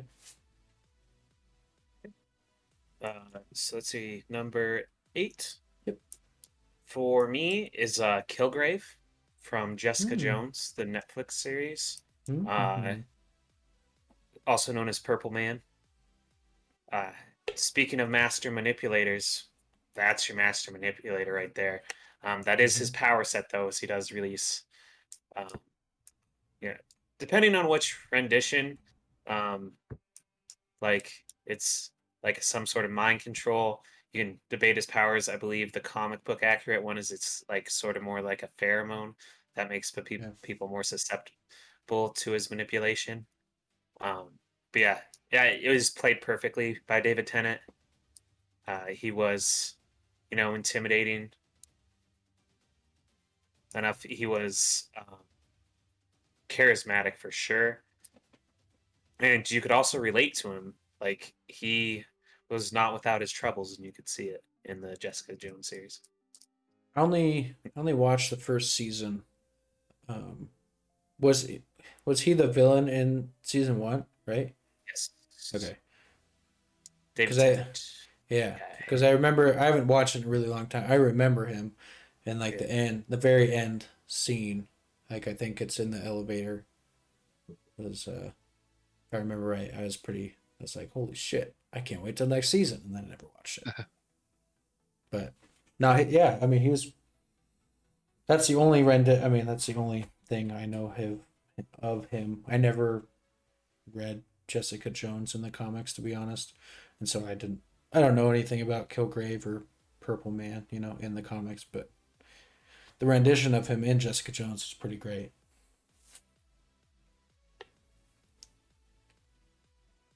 Yeah, the only reason I wouldn't put him out is just because those are pretty much the only two you know him from. I don't know. I don't have as much, time with him as I do other villains, sure. But he did very good for the little bit I've seen him in and read. So, yeah, it's definitely a good different choice. Mm-hmm. So my number 8, I went with the Tinkerer. Tinkerer's he's kind of one of those low-key guys I like from the comics, but I've liked the renditions of him. In Homecoming, just as kind of a sidekick villain, but the Miles Morales game gravitates around a rendition of the Tinkerer, so her arc is very, very good. I don't want to get too spoilery if you guys are actually going to play the game, which... Yeah, so, I would like to. Yes. I mean, I got rid of my PlayStation, again, so... But, trying not to... Yeah, so... Did you get the disc, Jeremy? Can you loan it to me? Did you buy a digital copy? No, I bought it digitally because I didn't want to wait. I guess I could technically lend you my PlayStation if you want. No, that's okay. Yeah, I don't honestly have to... Sorry, go ahead. Oh, I was going to say, I'm not playing anything on it currently, so... As a character, I guess I really don't have too much experience outside of, honestly, really the Spider-Man movie. Yeah, I was going to say, it's very much like the Purple Man thing. For yeah, it's too. Like if you haven't read it, then you really won't know. Probably. I always like the idea of tinkering too, because like I tinker with a little bit of everything. So yeah, with cars and stuff too. Yeah, cars, computers. Mm-hmm. If it moves or runs on electricity, I'll do something. I like it. So. I like it. Yeah, tinker. From the Homecoming. Yeah. Yeah. He's in there.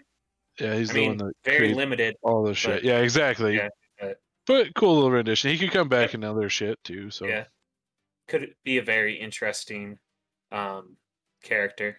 He's usually pretty fun. Like the Disney the XD animated Spider-Man. He has a rendition on there too.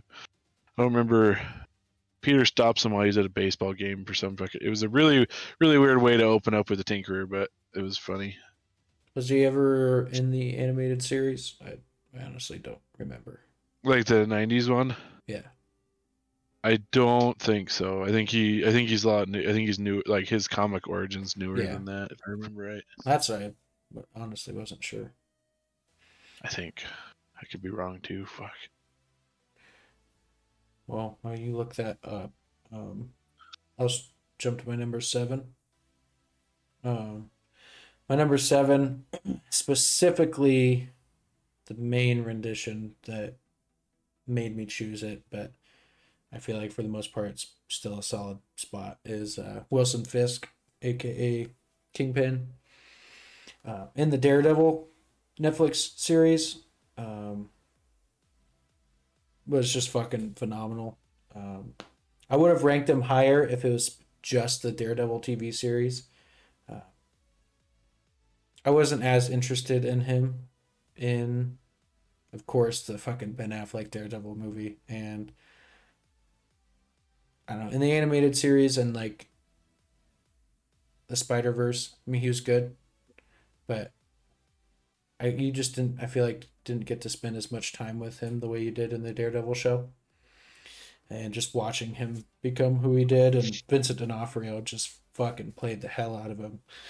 I don't know. He, like, anytime he was on screen, I was so excited. I was like, I like him better than Daredevil. I'm like, I'm rooting for Wilson Fisk just because he was great. So he's at my number 7. Yeah, I really like Kingpin. He's also on my list. I'll talk more about the versions that I like of him later, but we can just kind of talk about the version of him in Daredevil for now. No, that's a very good version of him. Yeah. Very great acting. It was a sympathetic character. You related a ton. He was intimidating, and he was really hard to bring down. The scene that gets me the most is when he fucking has that person in the car door, and he's just... I'm like, holy shit, this guy's fucking ruthless. I mean, there's plenty of good scenes with him, but... I was going to say, I love the reputation that he has with Vanessa in that, too. Like, it feels very down-to-earth and very real. Yeah. I really enjoyed that. You saw kind of the more personal side of him, not just like the villain side. Yeah, he's on my list too, so I'm not gonna go any farther into depth on this. Save it for when he's in your list. Yeah. Just a tad bit of information. Tinkerer appeared in The Amazing Spider-Man number 2 in 1963. I forgot he was an old white dude. I only know him from the newer shit, I guess. Yeah. Okay. All right, Dan. I need to read some OG Spider-Mans. Okay. Yeah. So, are we number 7? Yep. Okay, my number 7 is Scorpion, but not the one you think. It is Scorpion from Mortal Kombat. Okay. Okay. Mortal Kombat had a DC run of comics, so that's why he's in here. Actually, Blood Ties was actually a pretty good DC run for Mortal Kombat. They kind of tied in with the games too. But obviously it's from the games. I mean, what more iconic, video game thing? Like, when you think of a video game, a fighting game, get over here. So, like, Scorpion is iconic for fighting games. Even as a video game character, like Scorpion, like, I mean... Yeah, no, I mean, so he's not in one of those lists. He's pretty much stood the test of time since he's existed. So, him and Sub-Zero, but obviously Sub-Zero is not really the villain. But yeah, Scorpion's great. I mean, depending on who you ask, it's like, is Scorpion the villain too? And it's like, not really. None of the fighters are, but the reason, like, playing against him. There's always trouble. Scorpion was always a little bit of trouble. No, Scorpion's... I like him a lot. And the Mortal Kombat movie, he was probably the bright spot of it, because it wasn't great, but... Ooh, that's another one of the movies I'm looking forward to. Yeah, they are having a newer one of those, so... I think James Wan is directing it, which I have at least a little bit of faith. I'm like, worst case scenario, it's Aquaman. Yeah. Which, by the way, I enjoy the stupid original Mortal Kombat movie still, just as a nostalgia trip. Like, but it's a fun movie. I mean, think that's it's a little ridiculous, but. I think that's why. Can you name a 90s movie that isn't really ridiculous? Yeah. No, not really. Well, all those type of movies are kind of ridiculous. Even like the Dragon Ball Z live action. Oh, man. Ridiculous. No, I can't. No, that's so bad. I think that's why James Wan is. The only bright spot is what's her butt from Shameless. Yeah, sure. The actress. I know who you're talking about. I think that's why James Wan's such a good choice for that, though. Like, if he's doing that, I'm pretty sure I'm correct, but like Aquaman is just completely just ridiculous. I know you guys aren't a huge fan, but it was just dumb fun for me. I was like, ooh, I could see a giant fucking crab fighting a bunch of people on seahorses. All right. I still need to see that movie. It's just fun. I don't know.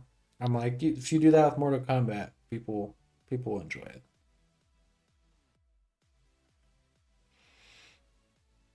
All right. And so 7, right? Yeah. Yeah. Sorry. No, you're good. I couldn't remember. So my 7, I went with Green Goblin. Obviously, Willem Dafoe's portrayal of him.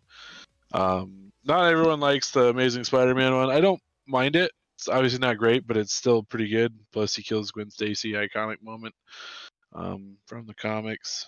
Oh, really? Animated TV series too. Yeah. Yeah, I was gonna say.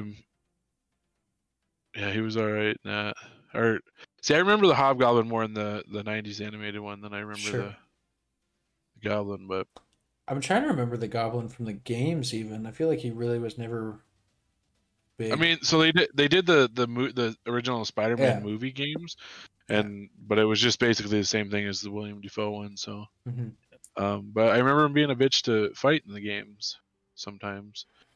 And then, of course, all the animated shows, you know, there's been so many of them at this point. They're usually pretty fun still. Yeah. I won't jump into it too much because he's on my list too. So I'll kind of jump into it once we get to that point. But yeah, I love him. So actually, I'll talk about one of my favorite versions of him. That's a little rare. I think it was the Disney XD show. And, I think that's what it was. I know it was one of the animated ones, and the reason I loved it so much is he had a catchphrase where, you know, someone would say, you know, I'm sorry or whatever, and he'd just turn and be like, don't apologize. I never do. Don't remember what that's from. Was it as Norman or was it as the Green Goblin? It was as Norman, yeah. Yeah, I mean, it sounds about right for him talking to Harry in one of the shows, so...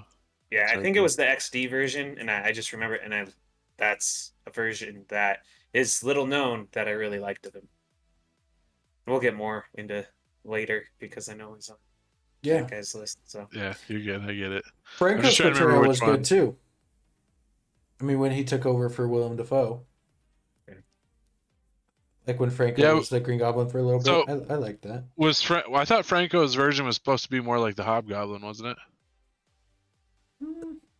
I thought he just took his dad's glider, and I thought he just kind of got like... It wasn't the same glider. Okay. I honestly don't remember. Because his was more of like a skateboard, but that could fly through the air. Oh, you're right. Yeah, it kind of looked like a fucking snowboard. But I don't remember if they classified Franco as the Hobgoblin. At least that's what I always pictured. I thought it was more supposed to be the Hobgoblin. Oh, I guess I always just pictured it as the Green Goblin. But once he found out his dad was the Green Goblin and Spider-Man killed him, I was like, oh, he's just going to pick up where his dad left off. That's how I took it, I guess. So technically he's like the new Goblin, which, or I think in the comics there was like Goblin Jr., which like... is the same thing. He was never meant to be like the Hobgoblin, but it's just an updated version of like the Goblin. Sure. Yeah. Okay. All right. Well, first, I always forget about Miles's fucking ultimate Goblin too. I know. I forgot. I don't know how I forget to fucking mention him. He's so badass.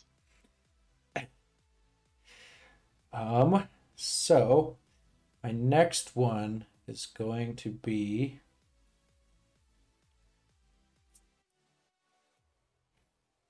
It's going to be Mysterio. And I've liked a lot. I actually like almost every mediaized version of Mysterio more than I did in the comics. I think that's why I liked him so much. Was so Spider-Man Far From Home. Obviously, Jake Gyllenhaal is my favorite actor, so him playing Mysterio was fucking awesome. I thought the visual effects were super cool, and I thought just the character in general was great in Far From Home. Animated series, I thought he was also great. And what I actually remember him the most from was Spider-Man, who was just titled Spider-Man on the PlayStation 1. He always kind of freaked me the fuck out, and I always just, I don't know. I thought he was awesome in that game as just like one of the big villains, so yeah, I'd pick Mysterio.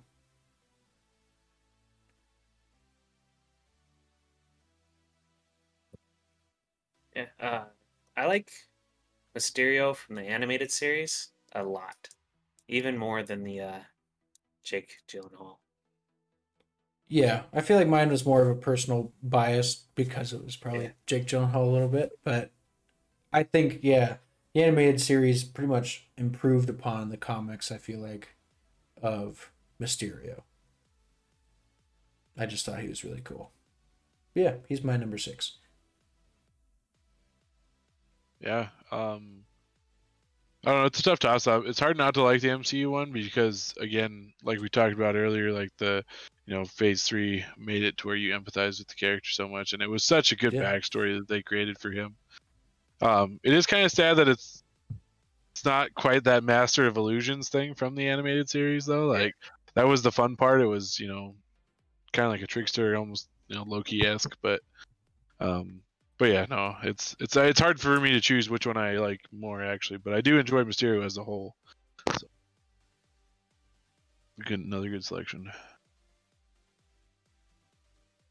One of us is really going to have to hate one of each other's selection here soon, because I feel like I'm being too nice. So, we're at my number 6. Yeah. Also, from the animated Spider-Man, and my favorite rendition of him is from the animated Spider-Man show is Kingpin. Narrowly beats out the one from the Netflix. I think the acting, the live action is very, very good. I really liked him. I thought he was the most intimidating villain of the animated Spider-Man, like the 90s one. And yeah, especially with like him and his son Richard, like has that little hover chair, and they're kind of manipulating all the other villains at some point. Just giving it a hard time for Spider-Man. Yeah, I mean, obviously he was on my list, just a last pick, but. Yeah, I mean, he was still very good in the animated series. I just kind of flip-flopped with you. I think the live action narrows the animated series, but no, Kingpin's a very good villain, just for like anybody in Marvel. I mean, not even just Spider-Man or Daredevil. I mean, just in general. Yep. I really like the animated series one. But the guy in the hover chair, that I don't remember that being his son, though, was it? That was. I think so. Wasn't that Richard Fisk? No, it was. What the fuck's his name? He's the guy that invents the spider hunters, like all the bots and shit. He's just another kind of tech bad guy. What the fuck is his name? I'm trying to find it real quick. Sam Rockwell from Iron Man.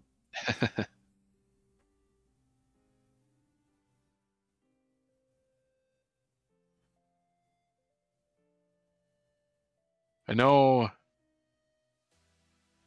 Smythe, right? Oh, Smythe, yeah. Maybe. He was close to the Smythe. No, motherfucker.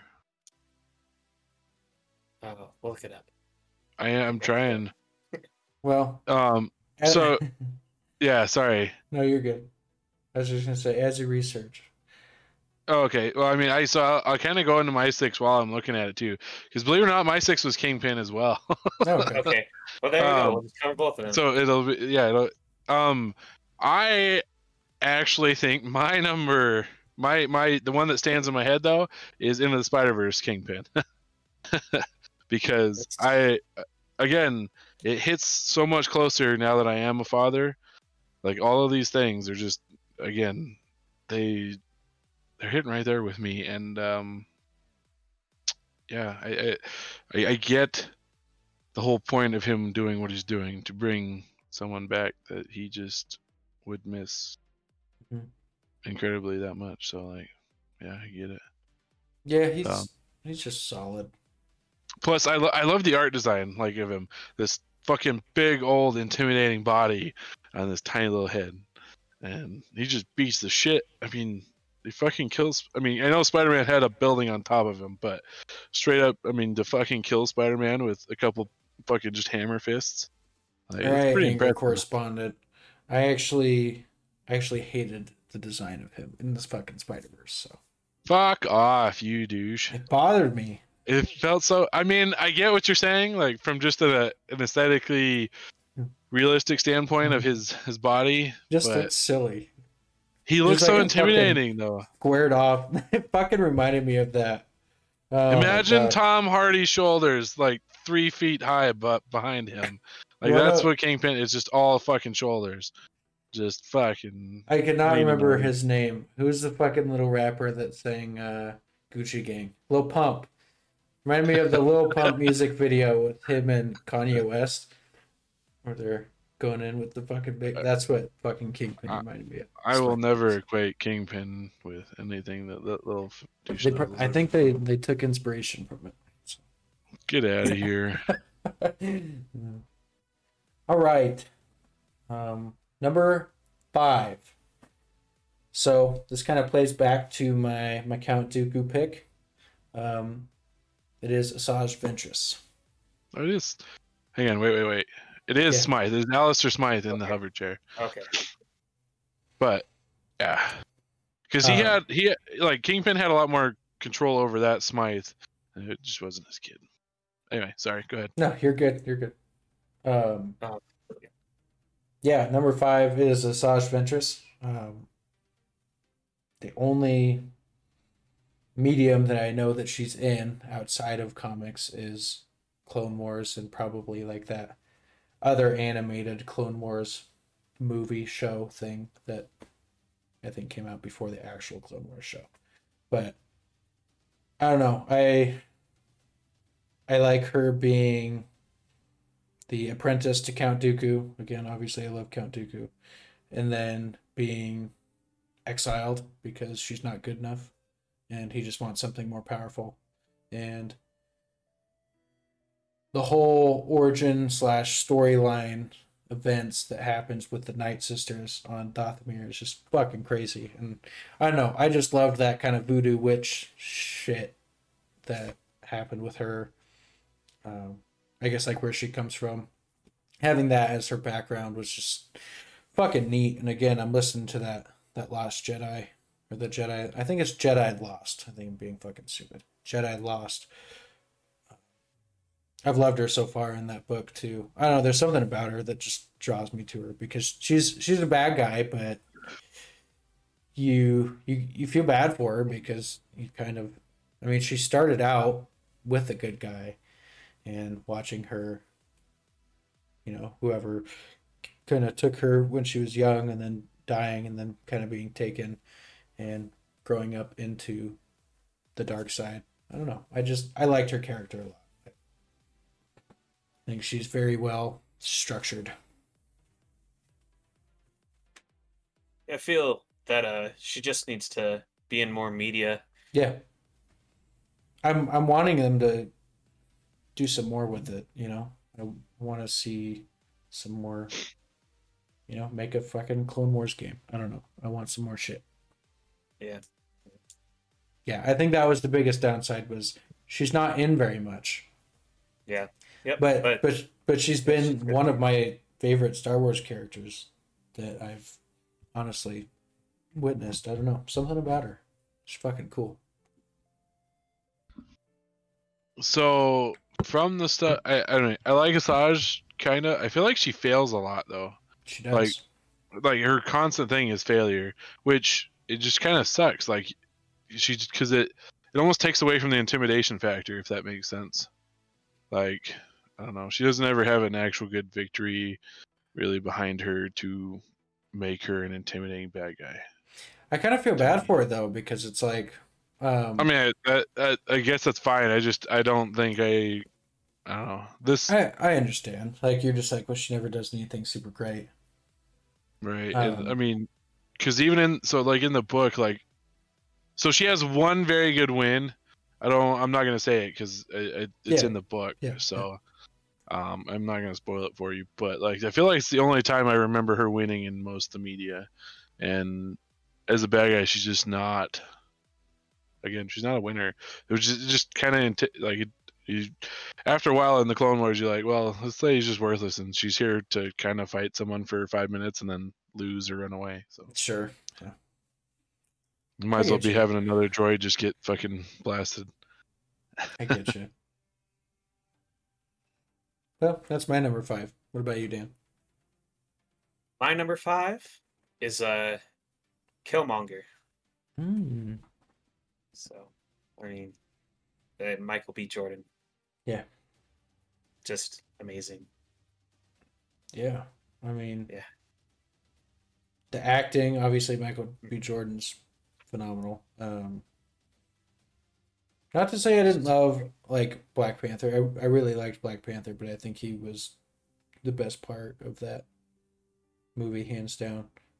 Yeah. It's going to be... The sequel is going to be so just I don't even know what to think of it, because you're not going to have Killmonger. You're not going to have Chadwick Boseman as the Black Panther. It's rough, because their chemistry and both of them, those were the two highlights of the movie. And yeah, you're like, okay, where do you go from that? So yeah, I mean, I'm sure it'll be fine, but it's. Mm-hmm. It just sucks because it's you built up so much, and now it's your two best pieces are now. Yep. I mean, unfortunately, not around. You still have was it M'Baku? M'Baku, yeah. Yeah. I was gonna ask on a side tangent, what do you guys like the idea of Shuri taking over as Black Panther? I think it's the only right logical way step to do it. Mm-hmm. I feel like if you just recast Black Panther. Yeah, well, they said they're not going to recast, so. When I was open to the idea, just out of somebody, kind of doing it out of the memory of him, not just replacing him, but being I want to do this to continue his legacy. I was kind of okay with that, but at the same time, you kind of do the same thing with Heath Ledger's Joker. You're not going to, in the Dark Knight trilogy, bring him into the next movie and just recast him, All right. I think it's the only logical thing that makes sense to, stay true to his legacy, and I think she'll make a good Black Panther. I don't know if that's the actual confirmed thing. But I just as the lead, I think she'll do just fine. I'm just sad. She did become the Black Panther in the comics at one point. I think so, yeah. Yeah. I think it's the right way to do it. Yeah, I mean, that she's kind of just the next person in line. I mean, without that sounding bad, but I think she's kind of the next best option in the movie is her. And being the sister, I feel like it. So the only problem, I know, you brought up a good, M'Baku at the White Ape, I don't know. Because imagine my thought. Actually, I should probably stop because this is going to go on a little bit of a tangent here. Sorry. No. Maybe I'll have to make this for another. You can say it real quick. That's fine. So what happens when Shuri gets challenged by M'Baku? In the ceremony. He just throws her off the fucking the waterfall. She's 10 pounds. That's going to be interesting. It's true. I mean, I think she's smart enough to get out of it, but I also feel like her character's too immature to lead a country / be a superhero. Yeah. I think that's what'll make it a good story, though, is she'll have to basically grow up real quick. Overcome a lot. Yep. But you'll have to see her overcome that, and that's a good story device, and I think that'll be a good story. But don't make her be Rey. Or do whatever, it doesn't matter. But the difference in her and her brother, I think she'll be more of like the Iron Man of Black Panthers, where her brother was way more the Captain America or of Black Panthers, you know? Yeah, that's fair. Where she'll be like, use the technological advantages instead of the physical prowess that the flower gives you. They also, maybe they don't have any flowers, and so it's like, you're Black Panther, but you're not getting this ability right now because they burned down the garden, so you're our leader. Maybe she has to figure out, well, I still have all this vibranium, and maybe she becomes kind of like a technological one. Yeah. There's a lot of things they could do. I think they have a lot of options, but I think she's the right choice. The challenge, it's definitely going to be interesting, but I think it'll definitely be like something where she outsmarts anyone who challenges her instead of, again, her. And I wasn't just trying to poke fun at you. I just don't want them to take the easy route and just say that she's really good at everything. Like, I want the overcoming story. Like, I want her to be like, oh my God, you know, I have to take over. I'm not ready for this. And you watch her fail and fail and fail. And, you know, eventually become the rightful heir to the throne, I guess you could say. I think that was the good thing with where they kind of left her in the Black Panther movies, because she got her ass whooped by the guards and shit, and she's not like she showed that, again, the immaturity as a younger person in that universe. So, like you said, I think they have a very good opportunity to grow with her if they do it correctly. Just, I don't know, something about that one. It's gonna be tough. It was just Shuri's personality, I think, that just didn't sit right with me to immediately take it over, so. Yeah. You have to grow up a little bit. All right. Moving on from that topic, just so we don't keep going. Number 5? Yep. Okay.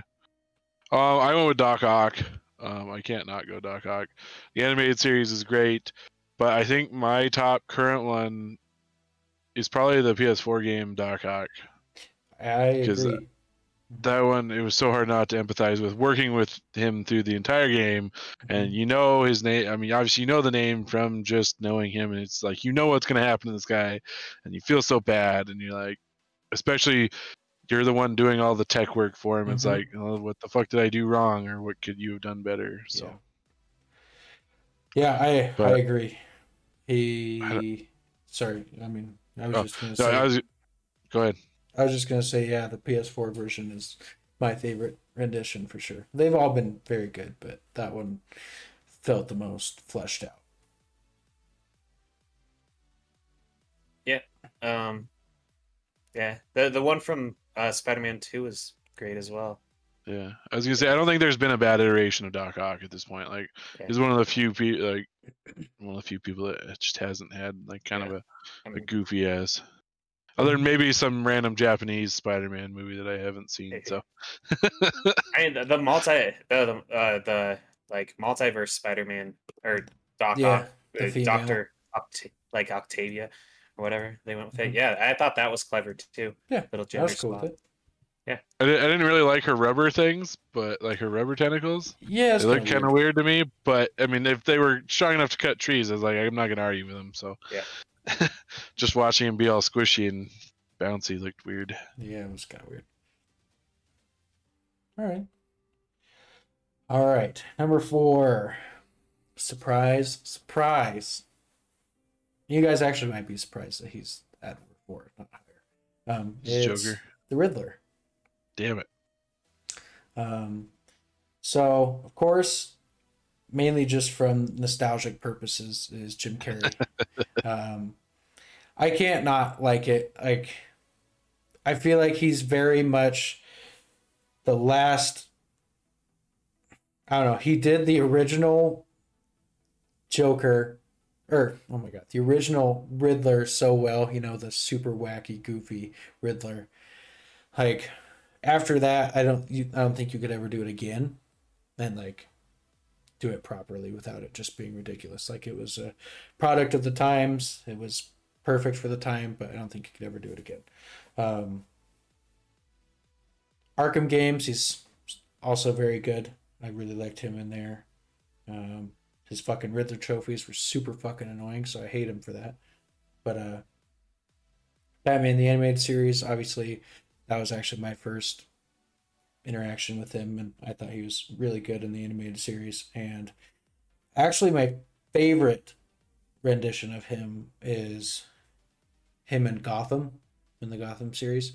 Him starting out at the GCPD and being the forensics expert, and then kind of creeping into being just a fucking weirdo and messing with the dead bodies. But he's getting in trouble for it, but he's very good at it, and eventually just gets crazy and crazier as he, commits a crime and, kills somebody, and you could see he got the thrill from it. And it just, that actor played him so fucking well. He was awesome. That's my favorite edition for sure.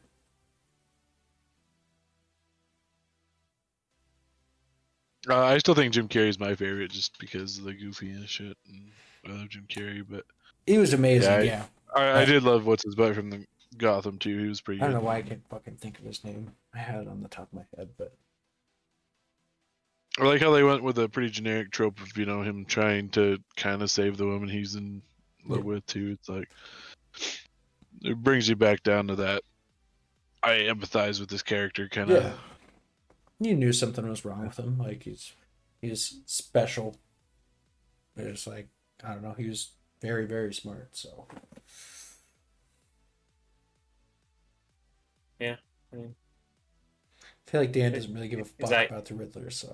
I don't really care about the Riddler. It's like, If I hadn't just seen Gotham and I wasn't so nostalgic on Jim Carrey, I probably wouldn't either remotely give a shit. Intimidating to me. I feel like this next rendition is gonna be very good. I think he's gonna be more of a Zodiac killer, and I think it's gonna be wonderful. That would be cool. I think that's the way you go with it now, without making him fucking goofy. Okay, maybe just make him scary as fuck. All right, Dan, number 4. My number 4, also a Batman villain. This was hard. These top 4 is really where it got difficult to rank in an order. But I had to go with Joker, and obviously Heath Ledger is my favorite. Out of all renditions of Joker, he definitely makes this the number 4 pick. I think there are a lot of good renditions of Joker, and my ranking is going to be totally different than Cooper's for sure.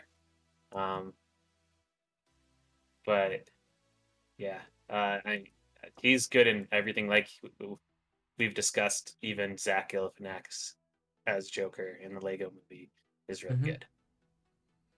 Yeah, I mean, spoiler alert, he's on my list. And we've had a fucking whole episode dedicated to him. But yeah, almost every rendition of the character has been good in some fashion. I mean, even Jared Leto, I know. Pretty fucking terrible, but there were some parts of Jared Leto where I'm like, see, if they just wrote it better, like it would have been fine. Like, he's probably my least favorite rendition, but like, I don't know. I'm still like, oh, that was the Joker. I mean, he could revive it a little bit, his rendition on it up in the Snyder Cut next year. I don't know. Joker's great in almost every fashion. Yeah, he's so good. He's my number 4 too. So, whoa.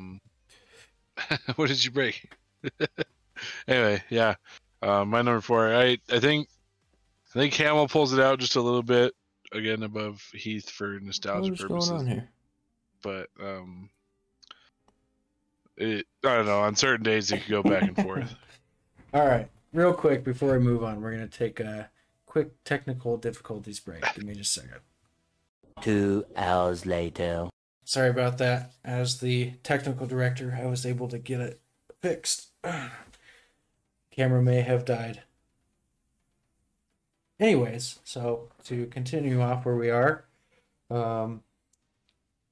we just finished up with Jeremy here, so I'm gonna jump to my number 3, and it's the Joker. So I'm not gonna say much. I mean, obviously, you're supposed to be number 4. I know. Get with the program. But I couldn't rank him above the Riddler, so. Yeah, all the renditions of the Joker are fantastic, so I'm not going to get into it. My favorite rendition, though, is the Arkham Joker. Just the Arkham series Joker. And you guys don't even fucking have to say anything, because we just talked about it for like 5 minutes. So. Okay, so we'll go Dan, to Dan. Yeah, your number 3. Mm-hmm. My number 3, so did appear in comics. Not a super. You swear? I swear. No, it actually they did several runs. They weren't that popular, but they were from This is from The Matrix, and it's Agent Smith. Fair point. Yeah. It's just great. Just a great villain in general. Like I like the like AI implications of it, where he's like a program that's kind of wanting to become human, but then he also thinks like humans are viruses. Just a giant inner battle for him, like his programming. Yeah. I've never read the comics for The Matrix. I honestly didn't even know there was any, so that's why I'm questioning if you're no, but him from the movies. No, Agent Smith is he's very good. Hugo Weaving is also fucking yes. I was going to mention Hugo Weaving, and everything he does is amazing. Yeah, pretty much. Yeah, he made me contemplate putting the Red Skull on here. So, yeah, I it was pretty good. I feel like there was a Matrix game that I played that Agent Smith was also a giant pain in the ass. So. Usually, if a bad guy's a pain in the ass, they tend to be good in video games. Yeah, I like it. It's a good oddball choice. I was worried about including it because the comics did like post-date the movie, but like they did do, I think, like 5 different runs of Matrix comics. So it's not a lot, obviously. We'll count it. And the only reason I thought to include it is they did have a 20th anniversary deluxe edition come out last year of the comics, I think. Okay. Yeah, we'll count it. Yeah. So my number 3, I went with The Lizard. He's good in the animated series. I remember a few of the games. The Lizard was kind of a fun guy to have to fight and battle. And then I actually like him from The Amazing Spider-Man too. They did pretty good by him, I think.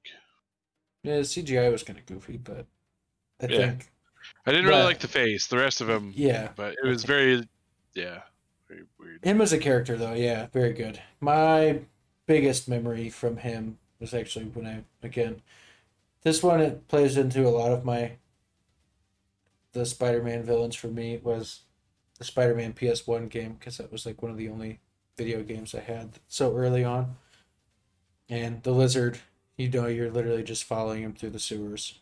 It was great. It was scary, but it was great. Yeah. The game, I think I played that game on PC and N64, but never on PlayStation. Yeah, I tried emulating it, and it looks like absolute dog shit. Just makes me sad. I might go back and play it. Very good game as a kid, though. I still remember the ultimate cheat code is eel gnats, which it turns out is Stan Lee spelled backwards. Ooh. And it gave you all of the different costumes and pretty much unlimited everything. It's wonderful. Yeah. No, I like the Lizard. I think, you know, he has that duality to him that I tend to like in villains. Mm-hmm. Sorry, it's I always like for Spider-Man villains. It's always the animated series is my favorite one. I just he was very good in the animated series. Yeah. It's amazing how all of his best characters. I mean, again, nostalgia purposes. I feel like we just have that tendency to stick with him, but yeah, he was great. Good pick. Numero Dosk. Number two. So this one is very much, pretty much a specific rendition, but I'll just do it anyways. And it is the Green Goblin from Spider-Man 1, specifically. But Green Goblin as a whole, pretty great, but he's kind of like the Joker with me, like in our last discussion, where anytime I watch or read anything with the Green Goblin, it's just Willem Dafoe for me. Like, I love Willem Dafoe as an actor, and he's so fucking creepy. And as Norman Osborn, like, once he, you know, does like that experiment goes wrong with him to where he becomes just a fucking maniac. I almost sometimes enjoy those parts more, like just when he's Norman Osborn, just being insane. But I don't know. We've kind of already talked about it, but yeah, that's my number two pick. That suit, as much as people don't really talk about it, it's my preferred Green Goblin outfit, I guess you could say, costume. I love that armored, just the matte emerald suit. Fucking, it just looks sweet to me. Yeah, I'm gonna go ahead and just agree that Norman Osborn outside of the suit is my favorite parts of the Green Goblin. I like Norman Osborn as, you know, Norman Osborn more than I do him laughing around throwing bombs, because he seems so more tactical and like intimidating as Norman Osborn. For sure. Well, like in all his iterations. It's definitely a low key maniacal too, is like Norman, like you said, it's that just that undercoated. You know, especially as a viewer, you know he's up to something no good. You just a lot of times, even as a viewer, you're like, well, what the fuck's he going to do this time? It's fun. Yeah. One of those scenes that stuck out was when they just got done fighting and then they're sitting at the table for dinner. Thanksgiving. Yeah. Yeah. And he's like, oh, we got a little, or like blood on his shirt or whatever it was. Oh, yeah.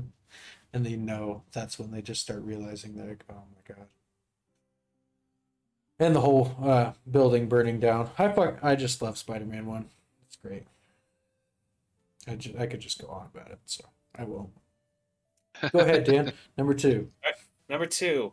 I bet you could guess this if you watched this last week, because I was pretty much told you exactly what I was going to do with my last Crazy week. Quill. My top two picks. It's Ozymandias from Watchmen. It's just... even in the Watchmen television series from HBO, just it's great. So highly intelligent, so like tactical, outsmarts, you know, the most powerful being in that universe. Yeah, Jeremy Irons did a better job playing him than he did in Alfred in the new Batman stuff. Yeah. I like him in all, like, well, I guess he's only had like really two renditions outside of the comics now. Hopefully more come. Yeah. I would like an animated series, like just like an animated show of it. Just have them redo it. Yeah. It'd be hard to do Watchmen as a video game, but it would. Yeah, because like the bad guy's gonna win. You're gonna be like, oh shoot, but that's one thing. His plan works, and that's what makes him a great villain. Is like, it just works, and our heroes can't do anything about it. You're just like, cool, it worked. We can't stop you. They just kind of have to go along with it. Yeah, like if they ever do it again, like I feel like the only other way you can reiterate it is doing an animated like show or like miniseries, and just doing it from the comics, you know, having that same ending and everything. Like I want to see that go down in motion. No, the one thing I would like is like a prequel to the movie where you see the team, the Watchmen, kind of working together. That could be interesting. Yeah. Before the Watchmen. Yep. Mm-hmm. Yeah, I agree. Basically, like last week, you know what I mean? He's hard not to enjoy as a villain because he just wins, but yeah, he has a great purpose too. Like, I mean, he's just a badass. Yeah, for sure. What do you got, Jeremy? Number 2. So my numero dos is Thanos. Mm-hmm. Obviously the MCU version, he's pretty big badass. His reasons are a lot better in the MCU than they are in the comic books for doing what he does, but I also kind of enjoy that the poetry of for love, why the fuck not kill half the universe for Lady Death. So plus in the comics he's got a lot of different storylines that are just fun. Yeah. Big purple badass. Yeah, I like him. I mean, my favorite is obviously the MCU. Yeah, I just like the motivation better. I understand the Lady Death thing. It just is like, it is not as cool for me. Like, it's true. Compared to everybody else. The fun part about that, though, is I love he actually has a competition with Deadpool once in a while as far as Lady Death's affection, so it makes it for a fun little back and forth. Sure. He's definitely an intimidating villain. Paid off well in the MCU. Yeah. For sure.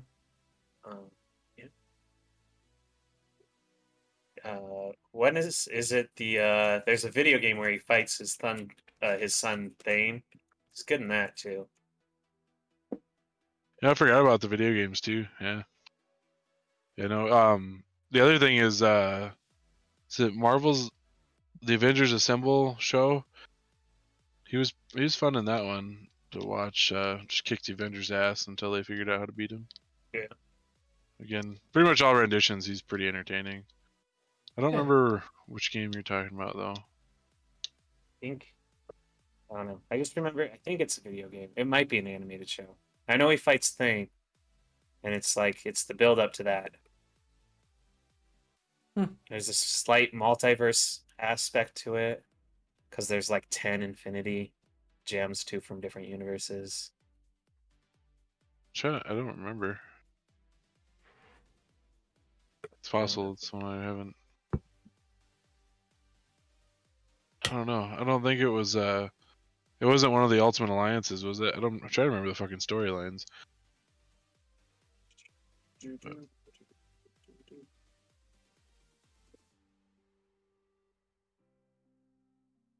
Yeah, I honestly don't know.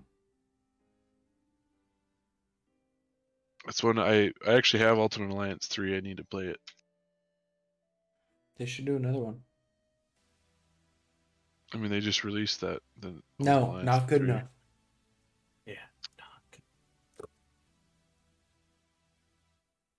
All right. Well, I'm going to move us on here. So before we jump to number 1, just wanted to run through a couple honorable mentions. Ozymandias was on my list there of honorable mentions. I feel like, I mean, he's great. I feel like maybe just because there hasn't been as many. I don't know. And I've just enjoyed other characters maybe a little more. If we were doing best, again, he might jump up there. Darth Vader. It's hard because, like, as a comic media villain, it's hard to do it. Like, if we were doing movie villains, he's obviously going to be in there, but I just wanted to give him an honorable mention because I feel like he deserved it. Victor Zsasz from Gotham, specifically. Loved him.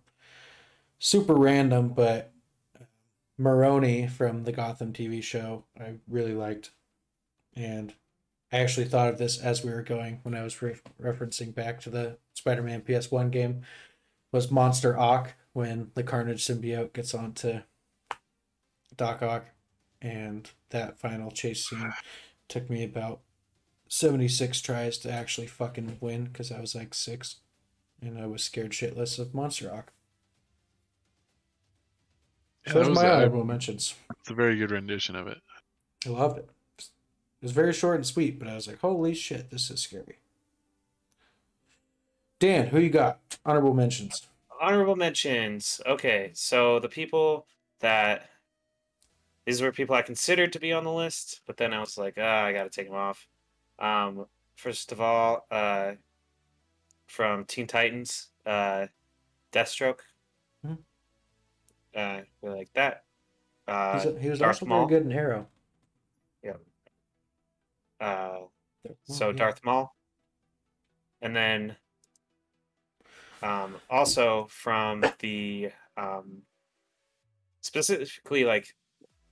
he's been in a few different things, but Brainiac. Yeah. Mostly from the video games.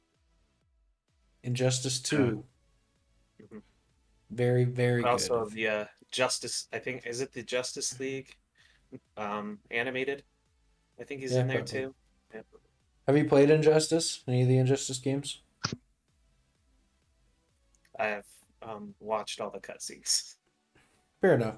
Yeah, and Justice 2, this storyline was so cool. What about you, Jeremy? I think I had like 4 that I really had a trouble removing. Ultron, same reason, as pretty much as the comics. I love him in all his renditions. The animated series, he's always great. Obviously, movies, fantastic.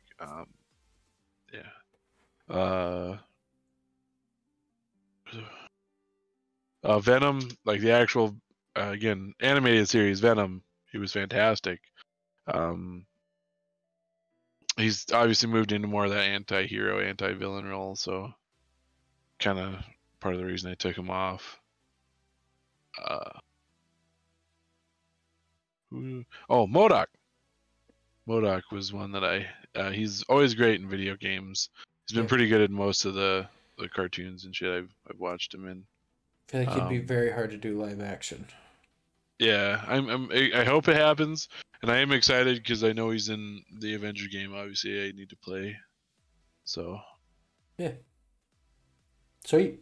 I really wanted to include Carnage, but I feel like we really haven't gotten that many proper Carnage. Like, it's hard media. To do. It's hard to do proper Carnage with, cartoons. Yeah, so. That's what I'm saying. Like in the animated series, you don't actually get Carnage. I feel like the second one, like the spinoff, the one in space, that Carnage is a really good Carnage. The 2099? No. Is like, so as soon as the Spider-Man animated series arc ends, there's the Spider-Man. Is it Spectacular? Nope. It's like a sequel directly from the Spider-Man animated series. It's Spider-Man Unlimited. I knew there was another word behind it. I just couldn't remember which one it was. Yep. Actually, I think the best rendition. That's fair though. I do remember that now that you say it. Was Carnage in the fucking Spider-Man PS1. That's the most memorable one for me that's existed so far. That one scared me the most out of all of them that's existed. All right.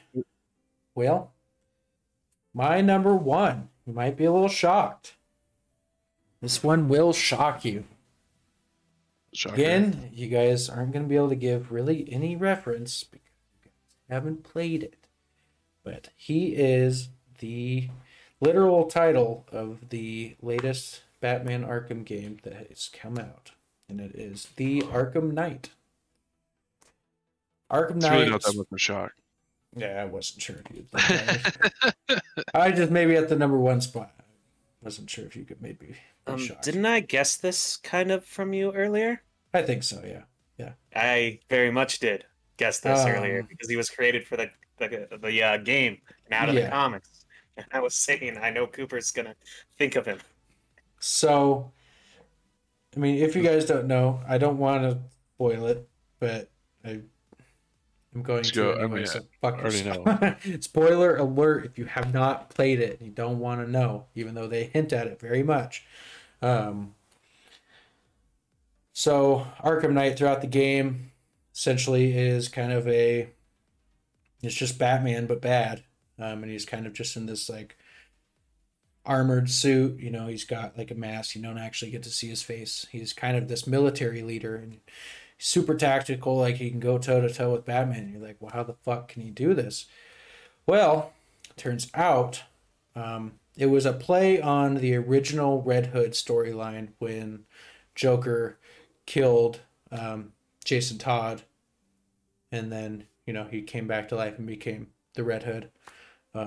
It was a play on that to where instead of coming back to life and becoming kind of the anti-hero outlaw Red Hood, Joker brainwashed him into believing that it was Batman's fault that this happened to him. He left you to die. You know, this you should be blaming Batman. And so when he comes back, he's not the Red Hood. He's Arkham Knight, and he's brainwashed into wanting to do whatever he can to kill Batman. So Arkham Knight is one in its own, literally Red Hood, because it is Jason Todd. And in the end, there's a very good twist, very good moment where in the end, you know, after Batman talks to Arkham Knight and realizes who it is, there's a very good moment where they're like, no, this isn't my fault. Like, I didn't leave you. And he actually comes back to help Batman stop the Scarecrow, and he comes back in his Red Hood costume. And so it's kind of like an alternate Red Hood origin. I thought it was done so fucking great. And I'm pretty oblivious to surprises. Justin said he played it and he knew it was Red Hood the whole time. And I was like, I had no fucking clue. But I don't know. He was my favorite. His design's fucking great. His character is great. So I don't know. He's my favorite. Yeah, I mean, I like the Red Hood a lot, so I could definitely see it being a very good villain. You need to play that game. Yeah, I got no frame of reference for it, but cool. Except my Hot Toys in the cabinet. That's bad. Yeah, that I've seen it. Yeah, and that I kind of like knew that like you like this person. Yeah. I kind of guessed it. I didn't know if he'd show up on your list or not, but I was like, although technically, because in all fairness, you know, Jason Todd and Red Hood have been in there, so just I guess that version of him haven't. So yeah, I liked loophole. Yeah, that was my loophole. So yeah, you get. That's the one question I asked about. I was like, I know these properties. Yeah, are you including this person? And I could have just asked. Because if it's just the Red Hood, he's not my number one. But that specific rendition, yes. Yeah. All right, Dan, number one. So the most obvious choice, I feel like, crazy quote, because I said it last week, what I would do. It's Darth Vader. Great in the comics, great in the movies. The only thing better than a villain who wins is one who redeems himself. I feel like the best arcs are those type of villains for me. Either they have to win, and then like the character has to regroup and try to beat them, or you know, the villain who redeems himself in the end and changes. And obviously this is my favorite. Named my dog after him. Yeah, Vader's great. Mm-hmm. He's one of the best villains of all time. You're the best villain of all time. Yep. You're kind of a prick, Vader, now. I mean, he was in my honorable mentions. Again, I tend to kind of, just in general, I don't tend to pick main characters, I guess. Like, he was obviously the main antagonist. I guess whenever I watch things, I always, for whatever reason, tend to like somebody else outside of the sole focus. So I love Darth Vader, and he's obviously fucking amazing, but he wasn't my favorite. But he is one of the best, like, I'll absolutely acknowledge that he's one of the best written characters of all time. It's fucking amazing. He's obvious. I mean, yeah, he's God tier villain, so I can't really say anything against it. Badass, always will be. I have no complaints about that choice. Pretty much. Just has a presence, like when you see him appear on screen or in a video game, or, you know, you're just like, oh shit, you know, like when you played the most recent Star Wars video game, Vader shows up and you're like, okay, I'm gonna die like 20 times here. I need to play that one still. I do too. Yeah. Well, you die like 3 times to a frog in like the first level, so. I ain't no bitch. Bring it on. Star Wars Dark Souls. Star Wars science class. Yes. So sorry, diverged. My number one, it's probably pretty obvious because again, it kind of goes into the Dan thing. Telegraphed it last week. Magneto. Magneto's still very good in every rendition. You have the original X-Men series, every video game I play, whether he's kind of fighting alongside you reluctantly or fighting against you. All the movies, he's good. Again, it's kind of one of those things where you could go either way with him being hero or villain. So. Yeah. I don't have much to play off of it again. I'm not expecting everybody to listen to every episode, but we went into a lot of depth. I mean, even in this episode, we talked about him quite a bit. I mean, Magneto, he's one of those God-tier villains in a way, or it's like, not necessarily just because he's that powerful, but he's just one of the best written fucking characters ever. Like, there's a reason he's so great. Well, I mean, when he goes off, he goes off. He don't look back. Yeah. You know who was a great rendition of the Magneto that everyone overlooks? The Magneto from the X-Men arcade game. What a bitch. Yeah. Like you said, if you're facing him, or he's reluctantly being your hero in some of the games, like Ultimate Alliance and shit like that, like, but he's always got some nice comments for you, so. Yeah. You're never doing good enough in Magneto's eyes. Yeah, no, he had like he would like levitate and have a big shield in the arcade game, and you'd just be like, "You're dumb."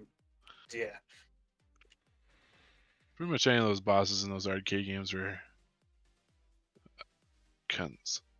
Yeah, there was that one, and then there's the Avengers like arcade game, that was really fun. Where I think it was Ultron was the. Ultron, I remember Ultron being a bad one in one of the Avengers arcades.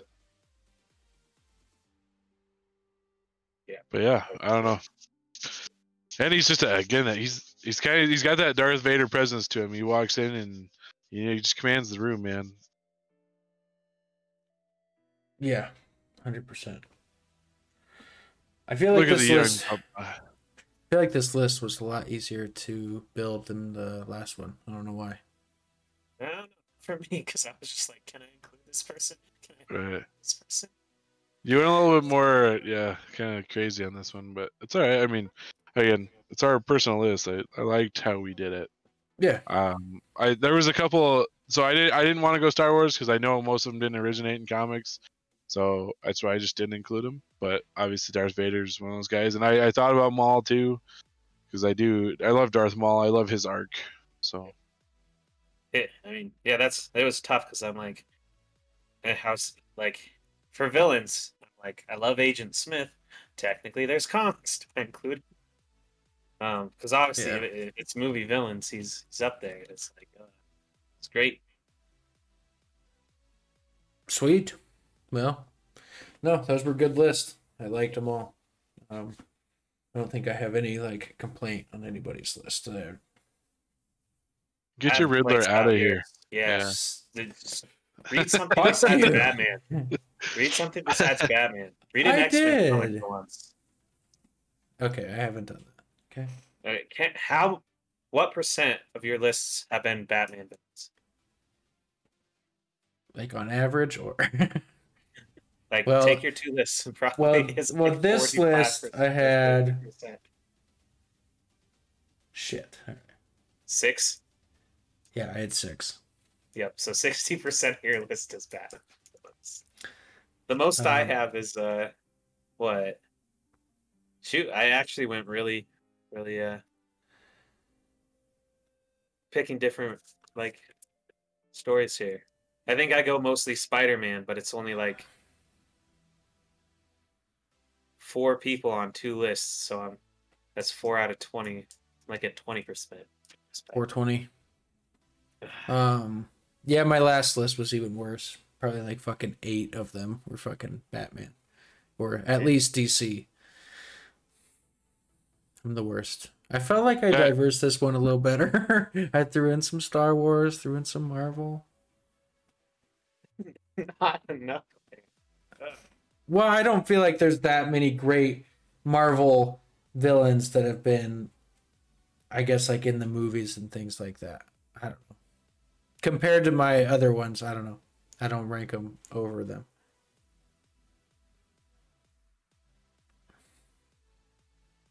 I don't know. Yeah.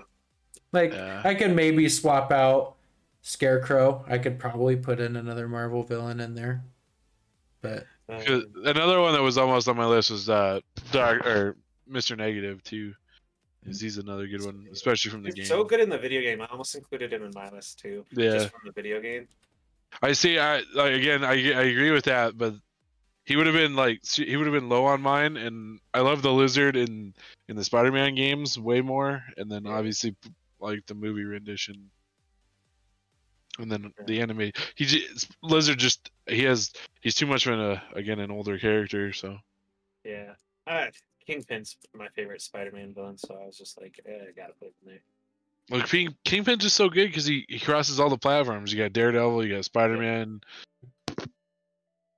I think that's why Kingpin is so appealing too, is because he does cross the mediums. If we do for like the New York superheroes, if we do end up doing heroes, that's gonna be very difficult. I don't like a lot of heroes. I don't know. Like, there's a couple basic ones, but I don't know. I just don't like heroes as much as villains. I could easily pick. Well, we know a couple good heroes that are going to be on there because of their villains, so... Oh, it's Batman. Yeah, well, Batman. Batman for you, Cooper, obviously? I mean, is Batman and Spider-Man not going to be on all of our lists? Yeah. Like, yeah. I mean, so... There's a reason that they're so goddamn popular. It's because of their villains. No. Yeah. It's because of their villains. I mean that, but I mean Batman's a very good character, though. I don't know about that. He's kind of become OP with the whole prep time thing. He has. It's not a fair argument. It's not fair to say that because of how many people he's beat. Because you're like, well, how the fuck would it? You're like, yeah, prep time. Yeah, exactly. So he finally has a superpower. Okay. Give him that. Ooh. He's finally allowed to have a superpower besides money. Well, shit. Let's not run this too far off course here. So, those are our lists. I forgot you hadn't ended it yet. Sorry. Yeah. No, you're good. So, that's the end of the episode. I appreciate you guys tuning in. Go ahead and subscribe if you guys are feeling generous. We'd really appreciate it so we can bring you more content like this. And I guess other than that, stay tuned for next episode. Thanks.